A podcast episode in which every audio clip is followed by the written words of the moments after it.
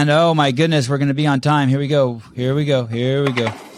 We did it. Holy shitoli, we did it. Good evening, all five of you. How can we have we had four viewers and six likes? How is that possible? Oh, six viewers. Oh shit, it's happening. Kate Gordon, James Hobart. You guys can't see Matt Souza, but you'll see his work and you will hear his voice. We have a call in number at the top 928 583 3903. I am so excited. Not about this show, but about my two shows tomorrow. it is 7:01 p.m. Sorry guys, we switched the time on the show so many times. It's 7:01 p.m. on the west coast of the North American continent. Kate is in the world's largest prison. What time is it there? It is uh, 1.01 p.m. One one. Oh, you went inside. Yeah, I decided to move away. It's it's still noisy. I'm going to go and shut the door in a second. Do you have enough battery power? Are you plugged in? You know James is verbose as shit. The show's going to go on forever. I'm plugged in now, like quite literally. I, I don't know if Manny's a regular listener, but I just love Corey, Hector, and Jessica. They're just like I don't even think they're real people. They're just bots that are just somehow YouTube just gives them to us every show. No one could be as consistent as them. Nobody. Although I think Jessica's called in before. She might be real. Oh, uh, Souza, Corey wanted to help with the show. Did we? Um, by the way, I spoke to Caleb today, uh, Matt, and, and, and, and told him, like, dude, you don't want to be a part of this show. It's like, just work. And I am not nice, but he's insisting. So he started making us Instagram clips. You guys, for those of you who want to, like, like, like, hitch yourself to this band, to this wagon, basically what Matt Souza is doing right now is he's in the back end and he listens to stuff. So if James Hobart says his favorite planet is holy shit, and there he is. Like a, I was like a genie lamp, Brian Friend, bam. I was just rubbing my scrotum and he appeared like a genie. Like a genie lamp. James, every year, every year for Halloween, I, I always grow my hair and my beard out, and that way I have a lot of options, and I can always rein it back into whatever I need. Hi, Brian. Brian, do you know Kate Gordon? I know who she is. Hi. Oh my God, this I'm sweating. I'm blushing. I'm blushing. This is too good to be true. Ah, I'm at peace. I'm at one. Uh, you guys, the call in number 928-583-3903. This is the news show. Before we start, does anyone want to say anything? Yes, Hector. Wow, Brian, we've missed you. Oh, this is what I was going to say. This thing. So did you see how Matt Souza just put up that Teen Wolf graphic? I need someone who is just a maniac who can be on every one of my shows with me to do that. You basically just have to like, eh, whenever I want to do a show, you have to stop your life and you have to jump on and do it. And and that's like and i just need you for like 360 more shows till i quit. Or if we become rich i'll like pay you some money like like five dollars or something. So that's how that works. And we lost kate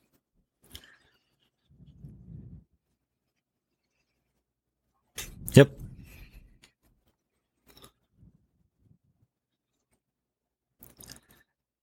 Maybe 20 minutes. that's a great question hobart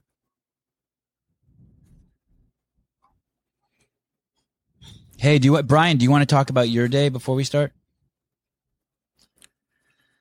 i would like i, I- I, would like you a- to Well, ask me a question then. So I was just on your Instagram, Instagram, and it looks like you're trying. They're trying to cancel you. Cancel you. Are you getting canceled? I fucking hope you Who's- get canceled. I hope you get canceled like you got kicked out of the fucking games and you had to spend all your games week with fucking me. And I hope you get fucking canceled so you have to do every one of my fucking podcast. And I can treat you like shit. What happened, Brian? Why are you getting canceled? I think that I think that is what you wish for based on the comments you made. I just I just I just want what I want. I want to get what I want. We lost Kate. Do you guys see um Kate, the beautiful Kate? Have I? Can you? I can hear you guys. so we can't see. As soon as I, as soon as I said I was rubbing my scrotum and Brian appeared, she turned off her camera. Um, what happened? That, can uh, that how can that article basically what it sounds like? And I and I haven't seen any of the comments, but you basically came on and in, on your Instagram and said, "Hey, I never thought I'd be doing this, but like I want to respond to the accusations that my article regarding Matt Fraser and Tia Toomey is sexist." And basically, Brian made an article that that was basically candy for for CrossFit Games um, fans, where he discussed the um. There he is. By the way, you look buff. Are you doing Hobart's strength program? You seriously look. Your arms look kind of big. I finished it. I have uh, testing this week. Oh, nice. Um, and good job, Hobart. One of your students is looking buff. Um, and uh, he has. Oh, awesome! Hobart's audio is fucked up. I love it. Um, the curse of Brian Friend, and so so basically, I don't know how that article could be sexist, but you came on there and I listened to your whole article and like it didn't even sound like you were defending yourself for being sexist. Like I don't even know what's going on, but but I just love the drama. Like I'm just like, I bet you this will get this video 500 to a thousand more views at an hour long each. That's like 50 bucks, and that's real money to me because that's um half hour of skateboarding lesson for my kid. So what happened? Make it rain money, Brian. How are you?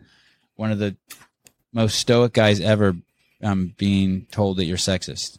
And, and by the way, Kate and James, did you guys read that article? No, I'm I'm on his Instagram right now trying to see what's what's going on. Fill me in. It's on the. It, it was in the um, China uh, uh, China Morning Post. It was a beautiful article. It's huge. Not this one. Not this one. This one was in Morning Chalk Up. Oh, it was. Is it a condensed version of the It was a- China Morning Post one? No, it was a follow up to it. Okay. Okay, my bad. Of course, the Chinese would never accuse Brian of being sexist.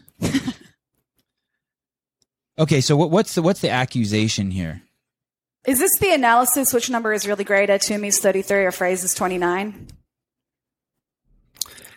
Yeah, and I don't um that I don't love the title of it, but that a lot of people I think have taken issue with the title without necessarily reading it, or they'd make a comment and maybe have gone on to read it since then. But um, there were a lot of people who thought that it was very uh, uh, in, in bad taste to write that article. And why? What what's in it that was in bad taste? They they just say that you, uh, like basically accusing me of not being able to accept Why? They why? basically accusing me of not being able to accept the fact that Tia is better than Matt. Oh, That's the accusation. but in in the China Morning Post one, you don't really make a declaration of who's better, as I recall. Right. And I make a point of, of clarifying that in, even in having this conversation, what we're really doing is just celebrating both of them. But those things are overlooked and people focus on what they want to focus on. Did you say in the article somewhere? I haven't seen the morning chalk up one. Um, did you say um, in there that uh, that Matt was better? Did you like my com, uh, did you like my comparison between Neal Maddox and Graham Holmberg? Oh, that was awesome. Racist as fuck. You made Graham better than Neil. So racist. Crazy. Crazy. Racist. Racist. The whole That time in the, the same- article, I just thought it was is racist and homophobic. but definitely not sexist. Is So, it just I'll coincidence that? No, like- you had one dude and one chick. Sorry, Kate. Go ahead. Well, I'm just looking at your Instagram. It's like three posts early. You've got another article saying send more women to the CrossFit Games from Europe. And people are calling you sexist. I'm, I'm, I'm like, I haven't read the article, but it's, that's kind of funny. He's a he's a pervert. He wants more women from the uh, European. Yeah, but don't we all? Yeah, right. That's true. We're all we're a planet full of perverts. Dude, I, I I interviewed Amanda Levy this morning. Do you guys know who that is? No. Do you know who she is, Brian? I checked her Instagram out. Yes. Yeah. Do you know who she is, Hobart? You guys suck. He's not here anymore. You guys suck. Is she oh yeah, fighter? shit. Thank you. Isn't that sad? Hobart vanished and I don't even know. Hobart, you're the star of the fucking show. Uh, yeah. So basically, she's a 24 year old jujitsu master, right? And you know, she's she's not she's not considered the best in the world, and but but she's considered like a, a, in the in the in the talk of of the of the future best, right? She's 24, she's fucking amazing. But she went to this tournament and it's called um WNO that Flow Grappling puts on. I'm really getting into this whole Flow Grappling thing. And uh, it's called WNO Who's Number 1. And basically they invited nine jiu-jitsu people there and uh, or eight eight female jiu-jitsu people there, a bunch of different weight classes and, and men and women. And they don't get accused of being sexist like Brian because they, they include everybody. And they put her, she's 155 pounds and five, no, she, I think she weighed in at about 158 at five, six. And she get, went against a woman who was 265 and six, two. And so Holy since she was the worst person in the bracket, she had to go against the best woman in the world. So she went in at number eight and, uh, the chick she went in at was number one and she beat her. And it's like this massive upset, massive, mm-hmm. massive, massive upset. But it's also pretty amazing to watch her go against a woman who's 100 pounds bigger than her. Super crazy talented. So did she just Super opt in for that? I wonder if they'll. I- I wonder if She just what, Kate? Did she just opt in to fight someone way bigger than her? Her no, well, no. She wanted to be in this competition. Was the eight women and eight best women in the world who are 145 pounds or more, and her coach said, "Hey, I'm gonna. I know some people over there. I'm gonna get you invited." And she got invited, but she was ranked number eight of the eight best women in the world over 145, and she won her first match. And the lady who I think, if I if I was listening closely, yeah, can you guys see this? Yes. Oh, that I- lady yeah, is she is a giant. that's awesome. Yeah. So the, I interviewed the lady on the right. Yeah. And the other the, and her name's Amanda Le- Levy, and the girl, the other girl, the bigger girl who just got her like boobs grabbed, the big one, her name is Gabi Garcia. She hadn't lost. She's she's lost like four or five matches in the last hundred matches. She's unbeatable. She's got a great. She's got a funky Instagram account. I wouldn't say it's great. It's funky. It's a trip. It's like it's like weird. It's like part Brooke Ence, part like MMA fighter. It's a trip. It's a, it's a, it's a, it's She's it's a trip. 6'2", 265 pounds. Yes. Yes. Six two. Damn. Did did we resolve the whether or not Brian's sexist thing? Because my internet was being horrific. Oh no, no. Let's go back to that. Okay, so Brian, Okay. so, so, so, is there any other claims? Did you talk about Tia's ass or um, ask her like which outfit looked better on her, or the things like that I would be accused of of uh, being sexist? Nope. No. Did you ask her? Did you talk about her menstrual fact. cycle affecting her performance? Nope. Huh, that's weird. Do you really do weird. you not- do you I'm think that do you think that she's a lesser competitor just because she's female? Nope. No. There I think go. she's a Let's lesser move competitor because she hasn't So- been on my show. so- How's so that? let's- I'm, let's- I'm serious too. I'm not joking. Yeah, we know. Then let's move on. Let's move on from the the internet trolls. Brian, I have a question for Brian. Though, Brian, why did you even respond to it? I don't even. It's so unlike you. You're so above that shit. You remember that game Joust in the '80s, and you fly like the ostriches and you poke the dudes? No, none of us were born then. The reason I re- Well, it's a fucking. Stefan, the reason I responded Yes. is because I really wish I had included the Graham Holmberg Neal Maddox piece in the actual article. Oh, you're that was so my way to lucky get you it didn't. You're so lucky you didn't. You would have been. That would have been fully. It's a great example, though. fully- you would, but you'd been accused of being racist. Um, in that game, No, no, no, one- no one would have accused me of being racist because no one would have read it because it wouldn't have been in the headline. Is it Oh. you that chooses the headline? Like who who writes the headline? Oh, Kate, No, this is good. um, Pursue this. Not on that one. Pursue this one, Kate. This is good. This is really going to get him pissed off. Pursue that. I didn't write the headline, but I did give them the permission to print whatever headline they want. If you could write your own headline, what would it be? Uh, I'd originally had something like "Not all event wins are created equal," an analysis of Fraser and Toomey's event wins in their careers, or something like that. Hector and Paul, it's not that Brian's mic is low, it's that he's been neutered. They canceled the people are at his doorstep. That's why you can't hear him because his fucking like his testosterone is plummeting. In that game Joust from the 80s, you fly these ostriches and you poke the other guys off. Seven. Yes. I want to hear James's first story. Okay, I want to tell you about jou- this joust thing real quick, and then we'll do straight to that. Uh, if- if you fly your ostrich too low, there's lava at the bottom of the screen, and these hands will come up and grab your ostrich and pull it under. And that's what happened to Brian. He usually soars high, and he came down low to the lava, and the woke crowd grabbed his fucking shit and pulling on him in the middle. Okay, go ahead. Sorry, James. Well, I want to skip to a different story now. Okay. I want to go. I want to. I want to talk about um, the Vicky Caruso Instagram post. Mm. I think you commented on it. I just, gonna- I did, yeah. I'm gonna Matt. It's like down toward the bottom. Um, I think it's the second to last story, but I want to I want to jump to this, and uh, I kind of want to read it long form. But um, this is from Vicky Caruso's Instagram. She says, "A couple days ago, CrossFit Games, she posted a video of me squatting, uh, hitting a 280 pound clean, which is awesome, by the way. Um, naturally, the steroid comments came out. That's an ironic sentence. Uh, those comments know, don't even bother me that any. those comments don't even bother me anymore. I've been hearing that stuff since I was 10 years old, and my legs were more defined than most professional bodybuilders. And then all throughout running track in college, when I was randomly chosen for drug tests, it doesn't bother me because I had nothing to hide, and I still don't. Anyone who knows me knows that I'm a huge advocate for more drug testing. What bothers me is the fact that when people see someone do something they can't do, especially in the world of fitness, they automatically assume they're taking something. Um, let's start celebrating people's successes. We need to be positive and supportive of each other and stop comparing people. You have no idea what someone is doing outside of what you see on Instagram, everything they did working up to that moment, how many hours or days they're in the gym. Maybe they switched up programming or coaching, or they're working with a specialist. She also should have wrote, or maybe they're just better than your shitty little internet troll ass. Um, it doesn't even matter. Just celebrate the fact that this person did something amazing instead of your very first comment and thought being something negative. I just wanted to hear comments. I just, I, she is so, her body is so fucking nice. It's fucking nuts. It's it's it's like a, it's like in a it's like you know that's a like it's like a car in a showroom. It's fucking nuts. That picture's crazy.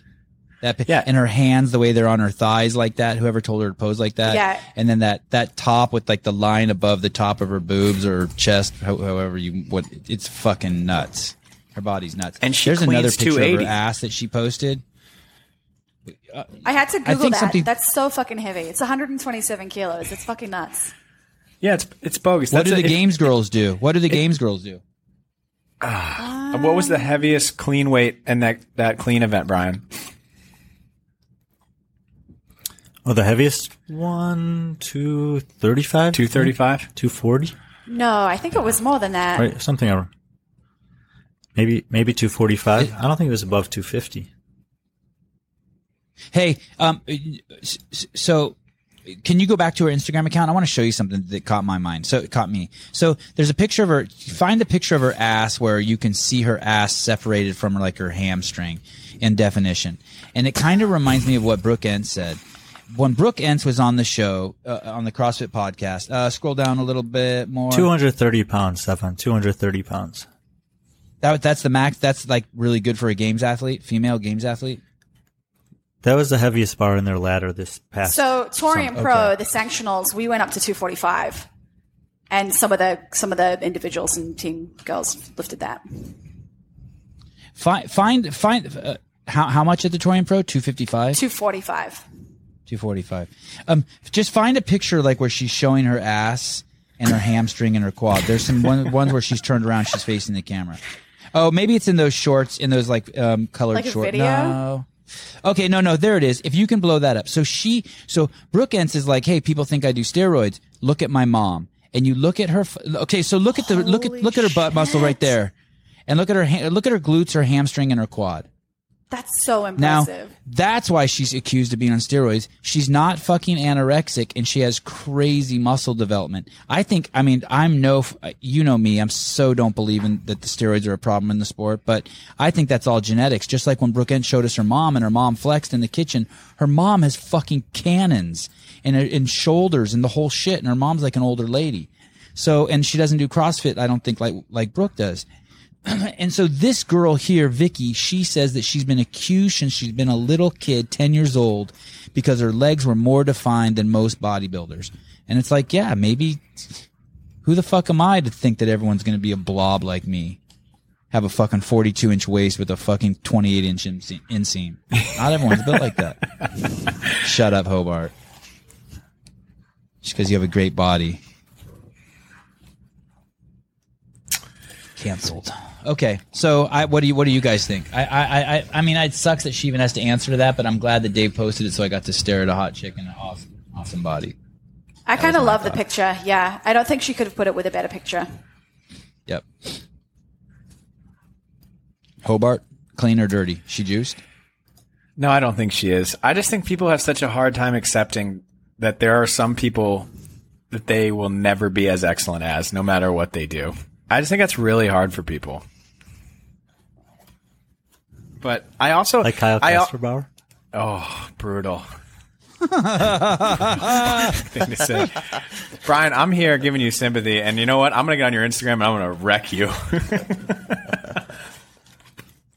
um, no, but I, I also Brian, think it's do you do you, what do you guys think though? Let's talk about the bigger subject. Do you think it's cool that like should we just like stop accusing people until they're until they're caught? Like, is it just like should we just stop doing that?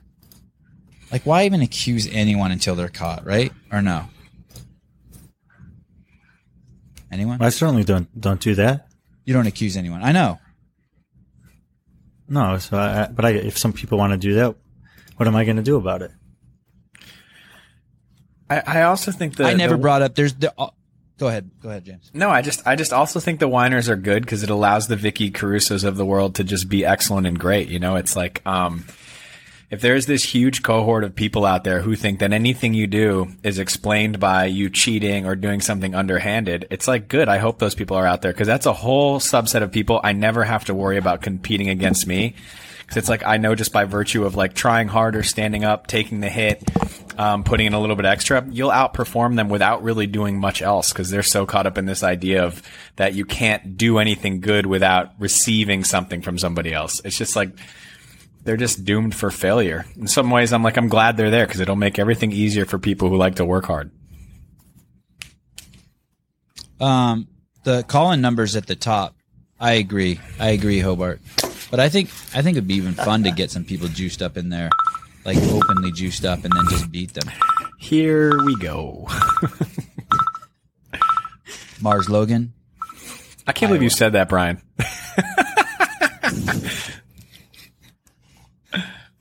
Marsden, how are you? You with Heber tonight?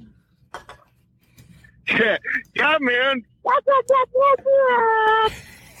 Perfect. That's a perfect imitation. How are you, brother? How's Iowa? How's Iowa? Great. I'm just eating pancakes and you know talking about buttery stuff. Good. Um, I want to weigh in on the uh, steroid thing. Okay. I really feel like it's just it's a lot like you know if somebody's got a nice car or they're well off in life, it's daddy's money. There's always just always just excuses that somebody's kick, kill, kicking ass, and uh, everybody's always got a reason they're not because everybody else is cheating one way or another. I think it's that's a perfect example. I think that is a perfect example. And you know what? Who cares if they the the dad the, the, if your parents did give you money? I kind of it's kind of like too like who cares? Well, as long as you don't lose it. Well, that's true. I mean, if your parents give you money and then you know you're well off, it's like, well, hey, at least you didn't lose it all. I mean, it'd be nice if you could turn it into like 10x or 20x. That's cool too. But Um, people are complaining about Hobart's audio. God damn it! I didn't even know Hobart was on because I opened up the app and all I saw was uh, I saw Brian Friend. I thought he was fired, but I'm very happy to see him. Hello, Brian. Hey, anytime you don't see Brian on the show, I want to make it very clear it's Brian's fault. One hundred percent. I burned Brian out, and I'm about to burn Kate and, and James out. You watch, fuckers can't hang. Um, I also wanted to bring up uh, the passing of Norm Macdonald, even though it's been a while. I just don't know if you guys had any thoughts because I have. I just love Norm. Go ahead, say something. I don't really know Norm, but I know he died. You don't know Norm? No, is he woke? No, he's not woke. He's Good. the opposite of woke. Okay. He's asleep. Is that what you call it? Oh. It's pretty good. oh, wow. We don't normally get callers who are funny. But no, I mean, I just I always watch Norm interviews. I listen to Norm stand up. I'm, I'm not going to recite it. Reciting stand up from somebody else is atrocious, but I don't know. I thought you'd have some something to say on it, Sevan, being that you have Canadian in the bio. But uh, I'm embarrassed to say that, like, I, I was never a Nor- huge Norm Macdonald fan. I just know his work from here and there. I do know tomorrow I have Bill Dawes on the show at 7 a.m. You do not want to miss that. He is funny as shit. You should watch his um, 2020 performance in Las Vegas at the Laugh Comedy Club. I will, Mars, um, watch Norm Macdonald tonight before I go to bed because I'm sure Bill's going to bring it up too, and I don't want to be an idiot two shows in a row. So thank you for calling me out on that. Um, what do you Uh, think? I What do you think about what do you think about Ricky Garard, Mars? Do you think um, it, it's all just water under the bridge? Did you watch his interview with Chase? By the way, I didn't wanna- watch his interview with Chase because I. I I was waiting for you to do an interview with him. You should watch it. It's really uncomfortable the first 15 or 20 minutes. And, and then I, and then I kind of gave my, um, feelings about the interview. And then I circled back later on in the day and I scrubbed forward 30 minutes and watched another 15 minutes. And Chase really did do a good job. It, it's, it's not easy. I mean, it's not how I would have done it, but, but I don't know if I, if I'll do it as good. I'd love to have him on. He's not easy to interview and, Ch- and Chase kept the ball rolling.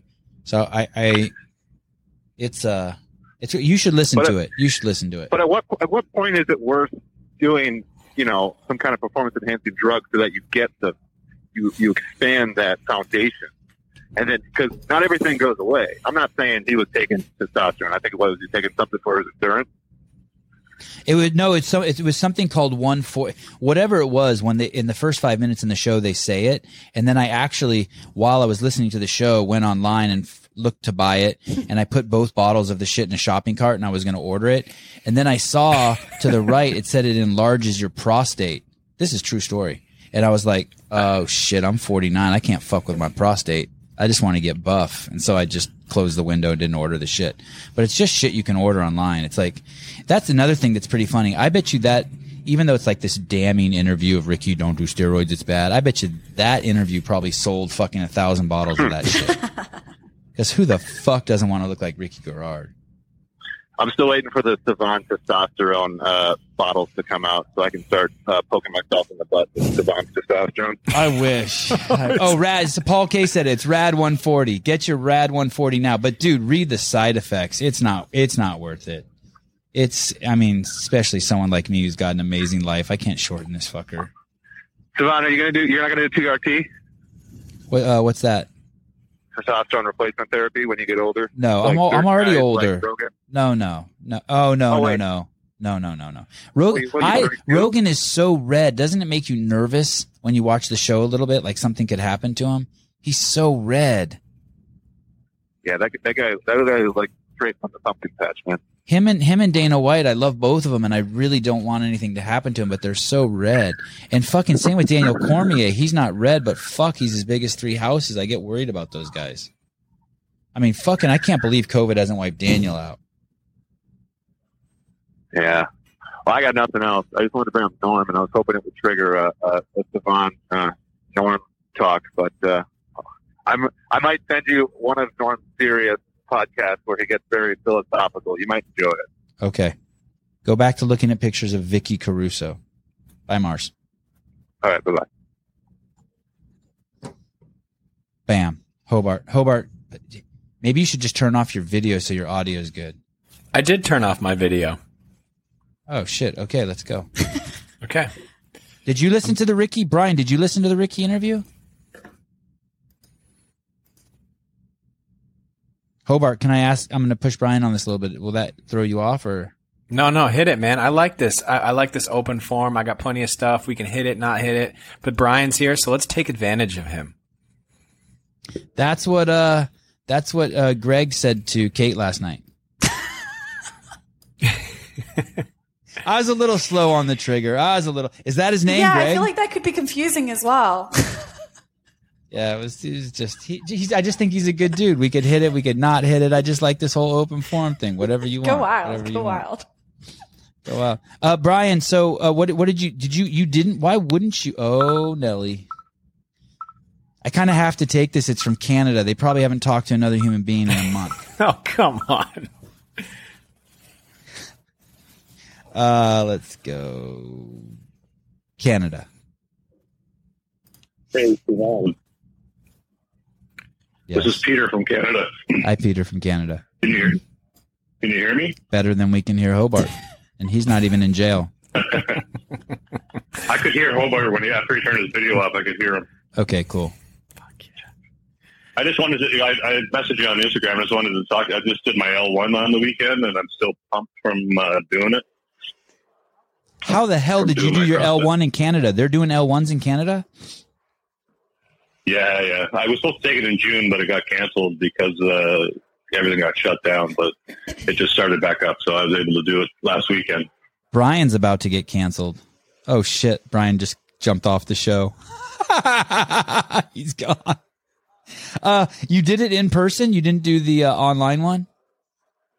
No, I did it in person. I didn't want to do the online one. Oh, good on you. Uh, Good on you. Yeah, Yeah, that's no, the way to was do it. Don't do the online one. That's just I I, I, I I can't imagine that being any good. Maybe it is. I can't imagine. Yeah, maybe, maybe it's good, but it was way better being in person and, and being with the people and just uh, yeah, doing it all was awesome, man. Let's play a game with Kate and James. Let's see how smart they are because there's only like 170 of these L1 trainers in the world. And so they should be able to um, tell you who your trainers were. It's okay if they get something. We'll give them. We'll give them between the two of them. They can get three wrong. They can get three wrong. How many trainers were there? There was four people. Okay, we'll give them four wrong, so they get two guesses basically for each one. So because because it's a it's a narrow crew in Canada. Okay, go ahead, Kate. You go first. No, Hobart will have a way better chance than me. You guys got to take turns. Go first, Kate. Who's who did he have if he was in Canada? Um, Sh- I can't think of who I, who I know is in Canada. It's it's confusing. The Americans and Canadians sound the same. It's it's hard. Racist. Racist. Hobart, help a girl out. Uh, Jason McDonald. No, it wasn't Jason. One wrong. He was from uh, he, he was from Montreal. If that helps. Uh, Matt Dubrek. Yeah, that's right. And and, we're, and the other three were all Canadians. Did you like Americans can't go to your country, right? Americans can come here, but we're not allowed to cross the border into America. So we can't drive across. We can fly across. So you can ship your car to Buffalo and then pick it up if you fly across. But we can't drive across. Um, and, and where, where did you? Who's okay? Just tell us. This game's stupid. Tell us who your trainers were. Um, Val Boulier, that she's French as I well. know Val. Hello. Yes. Matt. okay. Below, below, sorry. Uh, Rez, he owns the CrossFit NCR in, uh, in Ottawa with Paul Tremblay. And Jocelyn, she's from Toronto. How come I don't recognize any of those names? Do I know any of those people, Hobart? How about Val? That sounds familiar. She's new. I, yeah, I Oh. don't know if you know yeah, any she of these people. She seemed new. Why was she nude? New. She was new. Oh, oh. All right. Well, I'm glad you liked it. Um, So, so you, so you don't have any complaints. You're stoked. Yeah, I know. I'm stoked. This is part of like a bigger plan for me. I quit my job back in February, and uh, Nice. I've gone back to university for addic- addiction counseling, and I want to like do CrossFit and addiction, like try and work with people who are like alcoholics and addicts, and try and bring CrossFit to them. You should do um sugar addicts since those fuckers are bringing down the entire planet. I say that with, in all honesty. Yeah, no, I, I've just like for me, like CrossFit saved my life when I was I was an alcoholic and I started to do CrossFit, and then I realized doing CrossFit that I was an alcoholic and I had to clean my life up. So That's so awesome. if I hadn't found CrossFit, I don't think I'd be alive today. So I want to try and give something back, right? Yeah, give me some details on that. What do you mean you were you didn't realize you were an alcoholic until you started doing CrossFit? Well, I knew I was a heavy drinker, but then once I started doing CrossFit and trying to keep up with it, and then just uh, having to look at my life and my lifestyle, I would, and then I tried to quit drinking and I couldn't, and it was like, oh, okay, so it set me on a different journey than I probably would if I hadn't found CrossFit. What kind of um what kind of drunk were you? Were you violent, funny, loving? Pass out? No, I was just like a, not just constant, constant, constantly drinking. How many drinks would you have in a week? Like I might in a Yeah. week. in a day. In a day. in a day. So like, it was all very civilized. Like, and I would have some beers with dinner, and then a, a bottle of wine afterwards, and then like scotch or vodka after while I was reading. It all seemed like very. But it, when I finally got into recovery and started like actually realizing how much I drank, it was probably like on a Monday night, probably like twenty drinks. Fuck. So When you added 20 times up. 7 is 140. I'm just giving Kate the, the, the information she wants. She thinks in weeks and fortnights. Yeah. I was spending about two thousand dollars a month on alcohol. Shit. Yeah. So How how much Yeah. have you heard? Uh, how much have you heard about the the Phoenix program um, that started in uh, Colorado, but now is I just- location? yeah, I just I I had seen that during I think it was they were talking about it during the games. So I saw about that, and then I was talking to Rez on the weekend, and uh, so I'm going to try and get in contact with them down there. Like I'm in the beginning of my journey now. Like I'd, I'd hope to be have my L1 done earlier, but with COVID and all that. Yeah. Hey so man, now it's um, s- send me send me a DM. My Instagram is just at James Hobart. Um, I know a handful of people there in Boston who work at the Phoenix location there, so um, I'll uh, I'll try and make a connection too. So shoot me shoot me a note. Don't you want to know if you got sober first? Are you sober yet? Yeah, seven years sober. Okay. Hell yeah. Don't be Nice. making the connection with anyone who's going to infiltrate them and be wasted. Wow, that's I, I incredible. don't I don't think he'd be Seven on years here sober. admitting that unless unless he uh, was going through that process of sobriety. So Where's the Phoenix program now, James? Were you alluding to the fact that it moved? no, they have locations all over the U.S. now, um, but they have a they have a location um, in Boston. We're actually working a level one there um, at the end of October. Um, Greg got some like lifetime achievement award from them, and I went to the dinner. I think I was pretty fucked up at the dinner. I think I like I got drunk before. I went. but they're good Oh, people. so they're awesome people, and their gym's awesome. And their gym's awesome. hey, that's great. That's great. Um, so CrossFit not only saved your life, now you've taken the L1 and you want to save other people's lives. You could have done it without the L1, but now that you've done the L1, you're supercharged. Yeah, I mean, I just like I don't know how to explain it, but it's like when you're laying on your back after doing Fran or something like that, like you can't be thinking about your problems and about. And a, lot of people who like get into recovery don't have a life; they just stop drinking. Uh, CrossFit and the community gave me a life too, right? So I kind of want to help. I want to kind of bring that to people as well.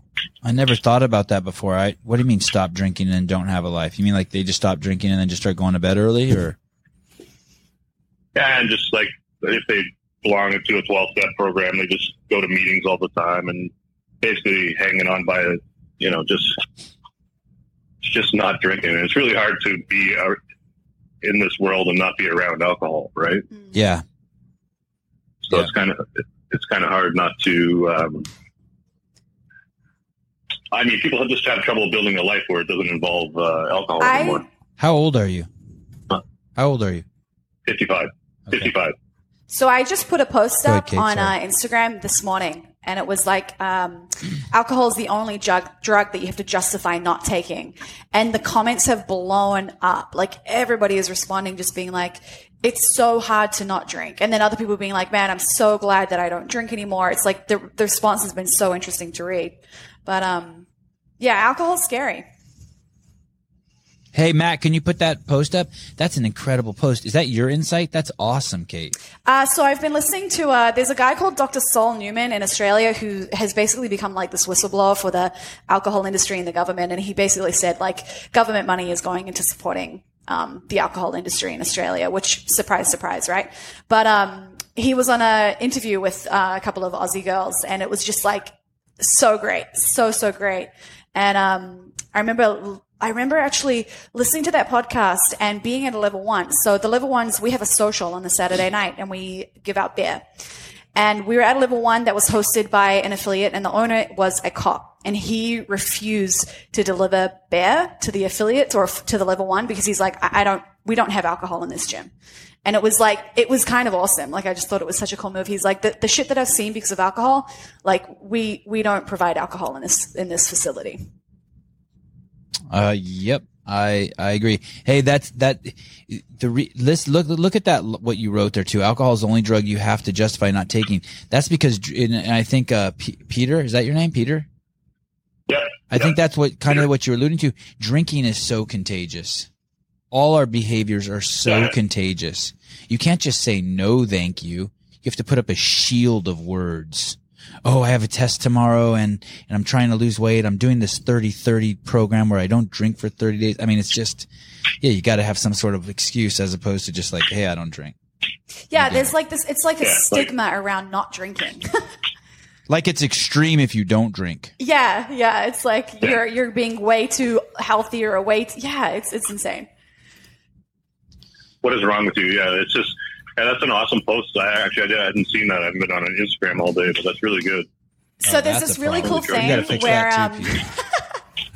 So I'd be interested to know, Sevan, this is for you. They what they've got is they've got this way to convert the risk of death due to alcohol to what the like similar equivalent would be without with cigarettes. So it's like they say one bottle of wine is 10 cigarettes for women or one bottle of wine is 5 cigarettes for men. And that helps you get across the idea of like, you know, everybody ah. knows cigarettes will cause fucking like lung cancer or death or whatever but I'd, I'd be super interested to know if they could convert that risk into sugar. Like, okay, how many cans of Coke would a bottle of wine be, or in terms of like the risk of death or the risk of chronic disease? Because I'm sure that there would be some kind of correlate or some way to like, you know, uh, have a comparison, I guess, between the three.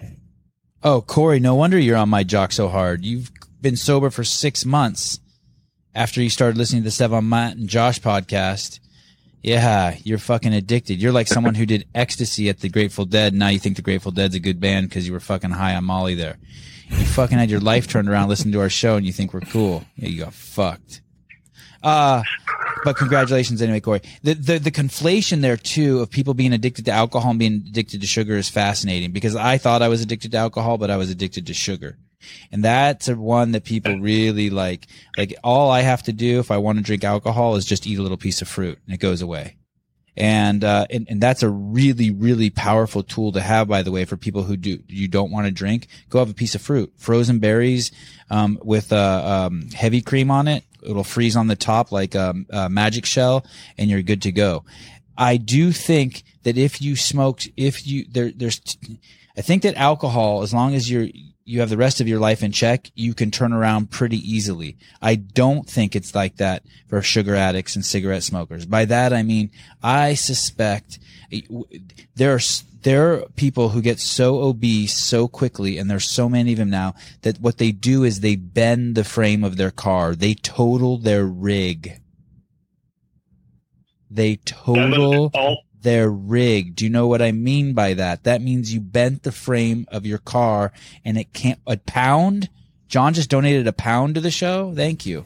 Um, that means that you damaged your car so bad that you can't probably resell it. And that's what's fucking scary about the lie that's going on. There's people around this that it doesn't matter if they start up CrossFit tomorrow, they've done permanent damage to their fucking bodies.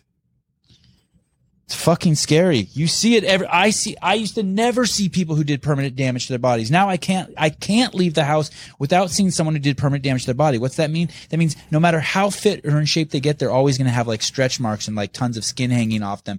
And like they fuck their body up. And you can only imagine what it looks like on the inside, the organs and shit. Now, does that mean you shouldn't try? No, you should fucking try. But I, but you, I, I think as long as you quit drinking alcohol, you know, but cigarette smoking, Yeah, no, I, it's think, understood. I smoked for it- 10 years. I think, I think I fucked myself. But I'm Armenian and short. So like, I'm kind of like a weed.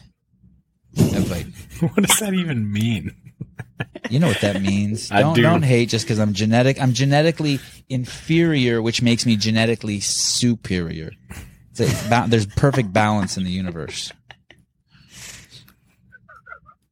I'm ugly and weak, but I live a long time. I like one of those vines that just like you just keep pulling it out of your yard and just keep shooting up somewhere.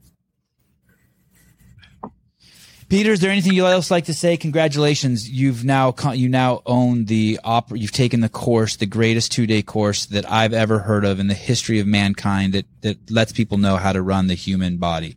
Congratulations, and I hope Yeah. you spread it. And and uh, I'm so I'm really happy for you. I mean it. I'm happy for everyone who's taken the course. Yeah. Thank you very much. And yeah, James, I'll I'll, I'll shoot you a DM. That would be great if I could uh, get any information from you. Yeah, Can't please do, shit. and uh, I will. And uh, congratulations, man, on your uh, seven years. Dan, d- d- All right. Hobart's the Excellent. kind of guy that goes out with a girl and five dates in, he hasn't kissed her. He starts like, he's in, in his mind, he's like, this is never going to work out. And he breaks up with her, even though she's hot as shit and nice and perfect, but he, he doesn't. That was so random. I know. But this, he's Yeah, asking this guy very to. DM him, and it- James isn't going to respond. He doesn't. He's, he's not going to respond to his DM. Good night, Peter. I will kiss him in his first five dates. All right. Good luck. Make the first move, or else you ain't going to get shit from ah. Hobart. Am I right, Hobart? Before you got married? No, I- yeah, my my wife actually proposed to me. So Yeah, that's what I mean. You're no, Ah, she, she did. don't- No, that. she didn't. No, she she didn't. She didn't. Ah, But damn it! I was so excited. And she keeps his balls in a jar in the kitchen. Now she carries them in her pocket, man.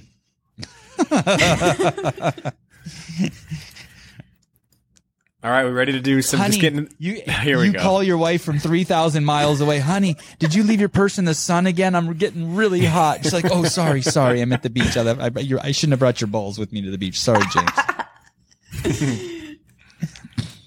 okay, go on, Hobart. Maybe he's Oh, into oh, it, what- Sevan. Maybe Yeah, he's uh, into it. Yeah, um, Kate, um, uh, Matt told me that I'm supposed to, um, like engage you and James more. I'm not going to engage James more, but I think that's basically what he's saying is you should interrupt and talk more. And he was going to put it on me, but I'll never be able to do that. So you should interrupt and talk more. Okay, I'll just interrupt. That's cool. Okay. I'm going to take that and run with it.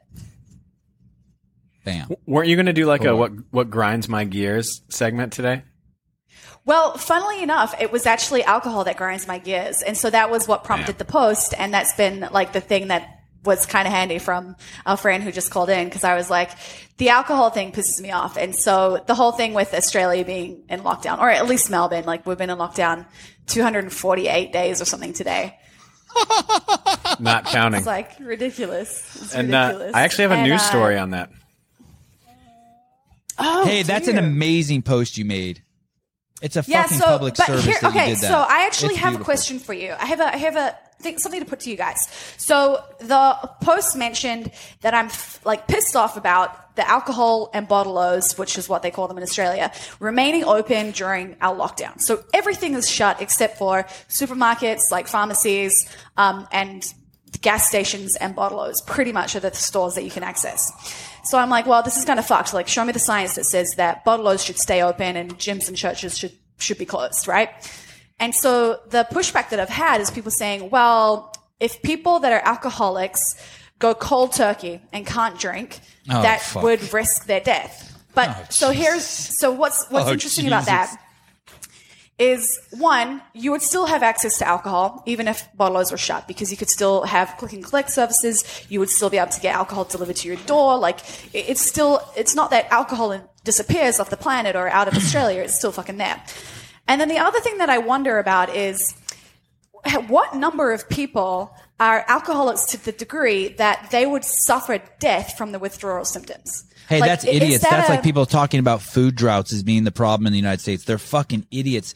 They're victim mindset and they want to argue people's limitations. That's fucking idiocy. Well, it's why not just like- limit the amount of alcohol? Why not? Yeah, right. Like there should be. I I just feel like there's some kind of argument that has come out of somewhere, and I don't fucking know where. But I wouldn't be surprised if it's not come from the alcohol industry with lobbyists saying like, "Look, you can't just stop drinking. You just can't do that because of the risk of death because you're going to have these withdrawal symptoms." And I'm like, well, I, I went and tried to Google it. I was like, "Who's fucking died from withdrawal symptoms?" And I, I'm I'm not saying that it doesn't happen, and I'm not an expert at all. I'm not claiming to like know all the fucking details of death from withdrawal or a- addiction or all those things, but like I would just be curious to know like how many people are actually going to die. What what number of that, uh, is that, and what's the percentage? Because I feel like this is this story or this narrative that's been kind of given to us. Or at wanna least see I it. wouldn't be I wanna see it. surprised if it has. Uh, listen, you may have heard that quitting drinking abruptly is potentially deadly.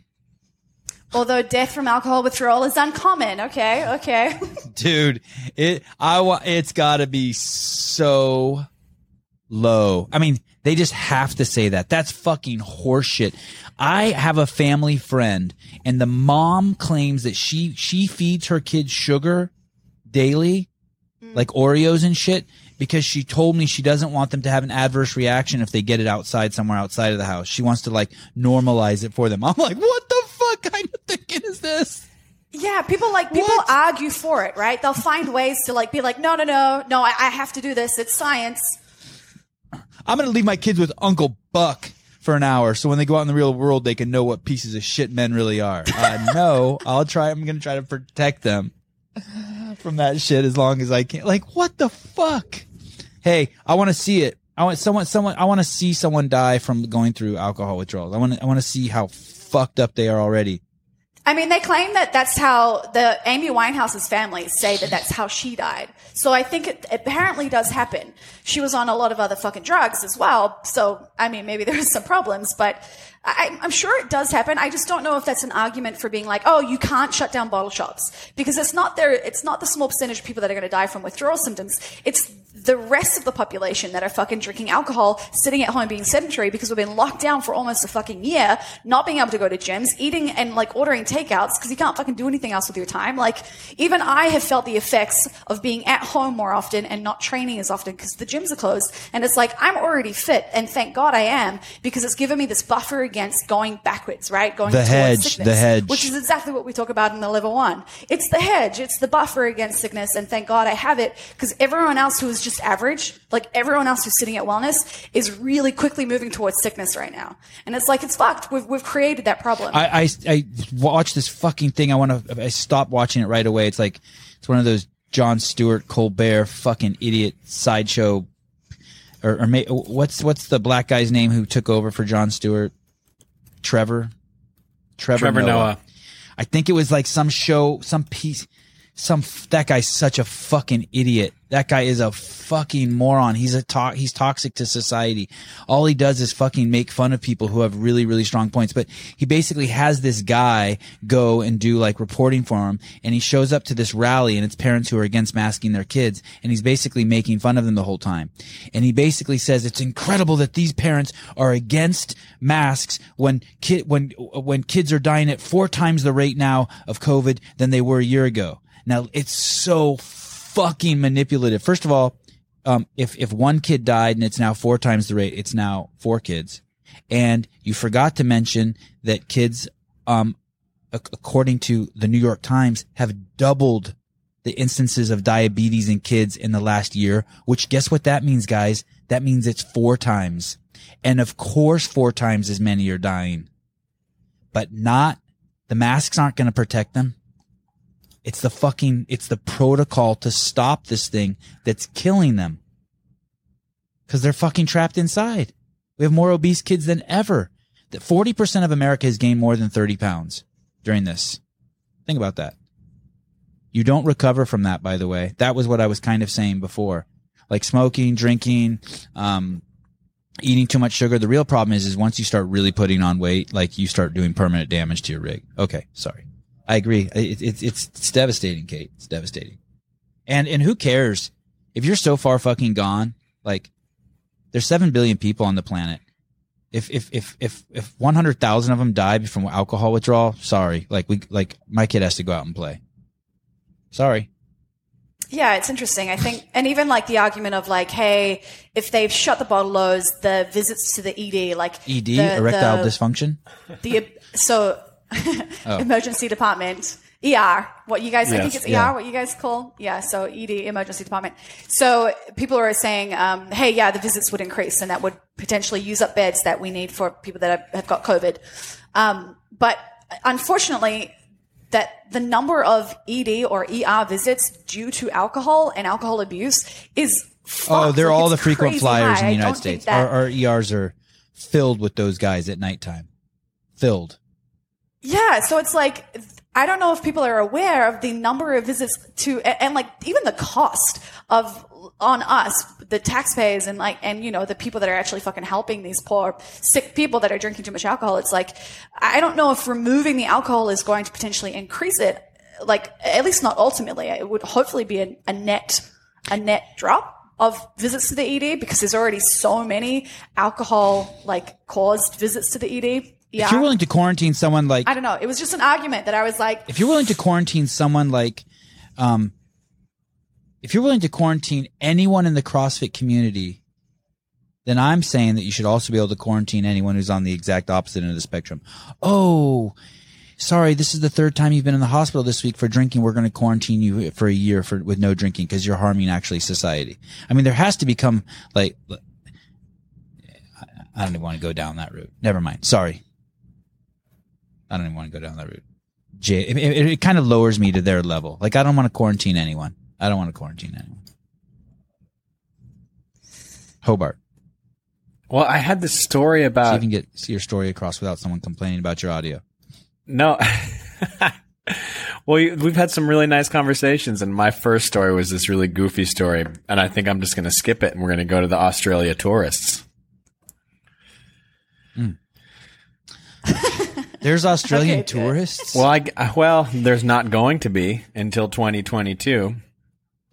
From what I understand, They just announced that they're gonna they're gonna have international flights out of Australia again. Apparently, but end of this year. it seems foreign tourists won't be fuck, welcomed back to? Australia until at least next year. The country will instead prioritize the return of skilled migrants and students after it hits after um, that time hits. Uh, a benchmark of full vaccination of 80% of the population aged 16 and older. Travel restrictions in Australia have led to the lowest level of immigration since World War II. And just for note, the Austr- Australian Tourism Export Council, which represents a sector that made 45 billion Australian dollars, 33 billion a year from international tourists before the pandemic, wants international visitor visitors to return by March. I heard half of Australia is just wide open. I heard there's two Australias. I heard there's one that's crazy locked down and there's one that's like never been more open. Is that true? So Melbourne and Sydney, which is Victoria and New South Wales, were pretty locked down. I think even Canberra is pretty locked down. Um, so it just depends Do you on have the a state Perth? that you're in. If Do you you're have a Perth? over What's going the- on in South Perth? Africa. Yeah, Perth. So Perth is Perth is so Perth is open. So if you're in WA, which is Western Australia, they're open, but you cannot fucking get into Perth. They won't let anyone in. They like shut off their border and they were like, fuck everyone on the East Coast. So um, like it basically is treated like a di- different country. so yeah, they're they're open. They're living like living it Can you up fly in and out of Perth from like the US? Uh, no, no. So Did you just international listen to the borders. article I read? But there were What I know, the but fuck? I know, but this is foreign know, but tourists I- won't I had be to welcome check. back I to had to Australia. confirm. Okay, Jesus. Did you black out? Hey, Hobart, what percentage? there are there are protests in the U.S. There were protests in the U.S. about opening up Australia. I don't know if you guys saw videos of that. It was like a video from New York, like pe- people protesting that Australia was closed. I don't know if they're Australians or not, but there's been protests in the UK as well. Like the Australians that are stuck overseas, being like, "Well, this is fucked. My passport can get me everywhere except for fucking Watching what's happening in Canada, California, and um, Australia is it is it should be is a little bit terrifying. Those three places, some of the shit that's being said in these places is fucking nuts. From our leaders, it's so bizarre. I, I can't even believe this is real life. Yeah, Hawaii, like they're they're proposing that you Yeah, can't fly dom- domestically in the United States without being getting um, drugs injected into you. Yeah, Air New Zealand just came out saying that every uh, every person flying and every member of staff has to be vaccinated. But um, Virgin Australia just came out saying that their staff will be, but they're not going to require the the people flying on the plane to. Which be, is the which is the Australian airline where they give you ice cream when you fly across the country? Is that Quant Quanta? probably Qantas? Yeah, that that was the shit. Yeah, They give you free ice cream, Sevan, as They you give you fly Tim across Tams the, as well, I'm oh, pretty Tim sure. Tam, fuck yeah. Sevan will love I would that. give I would hand mine to Hobart. Hey, if you people want to see some crazy shit, if you want to stay on top of what's going on here, make sure you follow what's going on in Japan and Israel. If you really want to know some of the crazy shit, like follow what's going on in Japan and Israel. They they there's tremendous insights coming out of there. The sh- studies coming out of Israel are fucking. I don't know how anyone gets the injection if you're if you're watching what's going on in Israel. It is uh I think even Singapore is quite interesting to watch as well at the moment. They're kind of similar. Yeah. Uh, and and and, uh, and they're they're what's cra- oh this is from Beaverton, Oregon. God, this is another scary place. Probably fucking Nike headquarters calling me. If you're, if you're You're, watching sh- a uh, uh, what did they say? They said something and hung up. We have to get somebody to start screening calls, man. Uh, We're no, getting- I want someone to say No, something. I I, want someone to call and be like, "God, I'd like to bend James Hobart over and stick it in his." okay, give it another try. Say, is this a crank call? Go What's ahead. up, Devon? Hey, what's up, man? Hey, uh, Tim Are you calling for? Is this the CEO of Nike? This is not the CEO of Nike. Sadly, no. Oh, Although it is right down the street from me, I can see it from my window. you live in a town that's called Beaverton. How like that would never get old for me. Beavertron is what the locals call it. It's just Beaverton. It's just it's, it should be where it should be where God's born. It should that should have been home of Jesus, Beaverton. But it, they mentioned Tim Tams earlier. I, I worked in the coffee industry for a long time, and something we would do is a Tim Tam slam. So you, Yeah. uh, you, you, you, you, you know about this, Katie? The Tim Tam Slam is very Oh, yeah. popular in San Francisco, um, on Polk Street also. But go on. You you bite the opposite corners, like 'cause it's a rectangular cookie and it's like chocolate covered wafer. You bite the opposite corners off of it, and then you use it like a straw. You use the wafer part like a straw, and the, the chocolate kind of holds the pressure, and you can suck the the uh, coffee up into the Tim Tam, and then you quickly throw it down. Su- Sugary, crazy deliciousness is my youth. I miss it, but at the same time, I don't. Good stuff. What are you doing? It's like sugar and sugar and sugar. What do you do in Sugar on Beaver? What do you do in. Beaverton? On bean juice. What do I do? Yeah, what's your? Um, I I own a tree service company. Oh. Um, I'm actually I'm not I I follow CrossFit. I'm a fan of CrossFit, but I'm actually more of a ultra runner, uh, trail runner guy. So I live right up in Forest Park. Um, do you ever do you ever show up and they're like, "Hey, will you cut that tree down?" And you're and like it hurts your heart. You're like, "Oh fuck, I'm gonna go to hell for Ah. cutting this one down."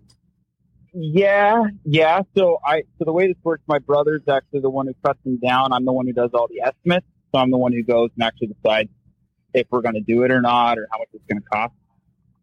So yeah, sometimes I'm like, you don't want to cut this down. You want to trim it. Oh, you do say that.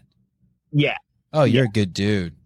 but Um, but the thing, trees grow out of spaces, and that's the thing. Like a wild forest is for crazy big trees. A neighborhood is not. And and Oregon's full of neighborhoods full of just the craziest, biggest trees, like trees that take up people's whole front yard, like the trunk's crazy. Dude, you want a good example of crazy government bureaucracy? It's tree cutting permits. So Hillsboro, which is right next to Beaverton, they have zero permits. And therefore they have very few trees, very few tree problems. You get into Lake Oswego, which is probably 20 minutes away. They have them like, it's one of the most heavily permitted tree areas in the United States. You have to like, it, it's like $5,000 to cut down a tree. Oh, And God, God and there's- damn. and there's trees everywhere. So, and everybody, and they're falling through people's house. We had some crazy storms last year. They're falling through people's houses. It's nuts. You know what's crazy too is it's not you can trust the people. People don't want to cut down every single fucking tree. You can trust the people. You really Yeah, can't well- trust the people. Yeah, I there's you know they I feel like some places there's a, there's mediums. Those are the those are the extremes. I feel like there's some places that have some good kind of in between where it's like, hey, don't cut everything down all the time. Let's keep some let's keep some trees around. Let's be reasonable. I'm kind of a I'm kind of Do a you have- moderate. Do you have people call up and they're like, "Hey, I need you to cut down my neighbor's tree, or I need you to cut down that tree across the road so that my view is better"? Like, I feel like there'd be like a little black market for like cutting trees down to be like, "I want to improve my view. Fucking cut that shit down over the road." About like in Australia. week. Australia, Wow. yeah, okay. Because in Australia, there's like houses that are across the road from the beach, like literally down the down the road from me, and there's Mm-hmm. all these trees and bush that are like over the kind of like covering the view. And I'm like, man, if they just cut that one tree down, that view would be amazing. And then like a few weeks later, the tree's like dying, and you're like, man, has that tree been poisoned Yeah. or something? Yeah. Yeah, it's in front of all the really rich easy. houses too. I've never heard of sneak attack poisoning before, but dude, that's hey, if anybody listening, that's that's the way to do it. I heard you can bore out a hole in a tree, get a big drill bit, and then just pour in just like some sort of like weed killer, and it'll just fucking Yeah. smoke a tree. they're you, dude. Trees are actually surprisingly easy to kill. Um, Oh, it's kind of hurting my sucks is, feelings. dude. Some tree companies they'll actually like you. You call them to, to trim your tree, keep it alive, keep it healthy, and they'll wear spikes up it intentionally, knowing that it'll cause the tree to be more unhealthy. So they've got to come back and either remove it or trim it again. Oh, Yeah, it. Yeah, and that. that's yeah, sad. yeah, it happens. Corruption is everywhere. Hey, Kate, um, James, uh, Paul in the comments said ultra running. Oof. Like when you guys hear that this guy from Beaverton's an ultra runner, do you just think mental illness? No, I think it's cool. You don't think like he used to do meth and now he has to run 100 miles a day to fucking so he doesn't go back to it? Well, he might, but I think ul- ultra runners are like the ultimate meditators, right? Like they can just fucking do stuff for a really long I- time. I, I'd say that. I, I'd say that, you know, like, because a lot of my friends are ultra runners too. Like, it's my social time. Like, we get out, we go, I mean, it's real Wow. low heart rate. You're going real easy. It's warm up speed, you know, for, for CrossFitters. It's like an hour long warm up, but you're talking the whole time and you're running through the forest. Like, it's, it's great. That's All right, I'll give you a pass. that's that's pretty great. But racing is racing is a different thing. There's a lot of but so I called in because Sevan, uh, we've talked a little bit in your DM. My question that I wanted to throw to the L1 staff because I, I mentioned this to you before was the the whole definition of broad time and modal domains. My frustration because as a fit- like an ultra runner and a fan of CrossFit, like I'd love to see these guys tackle a trail 50k or Hmm. like something that's actually in my like from my point of view and from my experiences actually long. I feel like they You know, tap. I feel like whenever we hear about a CrossFitter trying the 100 miler, they tap like at 50 Yeah. or 70 miles. I think Greg Amundson tried 100 miles a couple times. I feel like he tapped. I feel like Brian MacKenzie, who is even touting himself as an ultra, like the long distance guy, I feel like he tapped a bunch of times. I want to say that recently, I think I read a story where Kelly Starrett tapped. I mean, fuck, dude. Can you imagine? You know what Kelly Starrett looks like? Can you imagine him running 100 Yeah, miles? dude. You can't like I I. I mean, I mean, don't get me wrong. He looks fit as shit, but 100 miles is like straight. Like I give Kelly, he needs like two or three days to do it. And me My riding a bike next to him, like giving him water and shit. My first one took me 30 hours. Dude, I can't stand for 30 hours. it was a vision quest. It I highly recommend it for your mind. If you can do if you can do 100 miles after that, any hard day you're having, you're just like "Oh, this is this is nothing compared to what I've done before. Okay. If nothing else, awesome. it's good for your mind. Hey, have you ever had, sure. do you have any injuries from that that are, that have never gone away? Like any permanent injuries? I'm I'm actually injured right now. So yeah, um, I've got so I've got an irregular bone structure in my right hip, and it Me, makes it me so too. I- Mine's, mine's right in be, I have an irregular bone structure. It's right in between my Yeah, left hip yeah, and my right hip. no, Like, he right doesn't. center. he doesn't have that. I, I hear you. Mine's mine's a little mine's a little different setup than that. Uh, yeah. So my my stick hip- out of your belly yeah, button. a little bit off, and it messes with my sciatic nerve. So this is serious, Hobart. Peter's, Peter's, wait, you're not Peter anymore. This is Beaverton. He's serious. Yeah, Be is- cool. this He's is- injured. This is Sean in Beaverton. Yes. Damn, my Siri just turned on. Why is that? I wanna I wanna go back to what you mentioned about broad time and modal domains. Oh, good. Yeah, I Good, have Kate. I have something to say. Okay.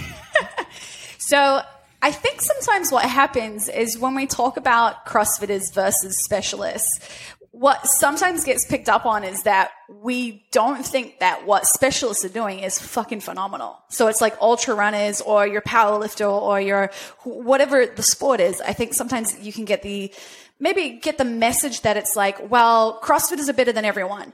But we only say CrossFitters are fitter based on our definition of fitness. But that's not to say that someone who's doing ultra running or someone who's back squatting like, you know, thousands of pounds is not a phenomenal athlete.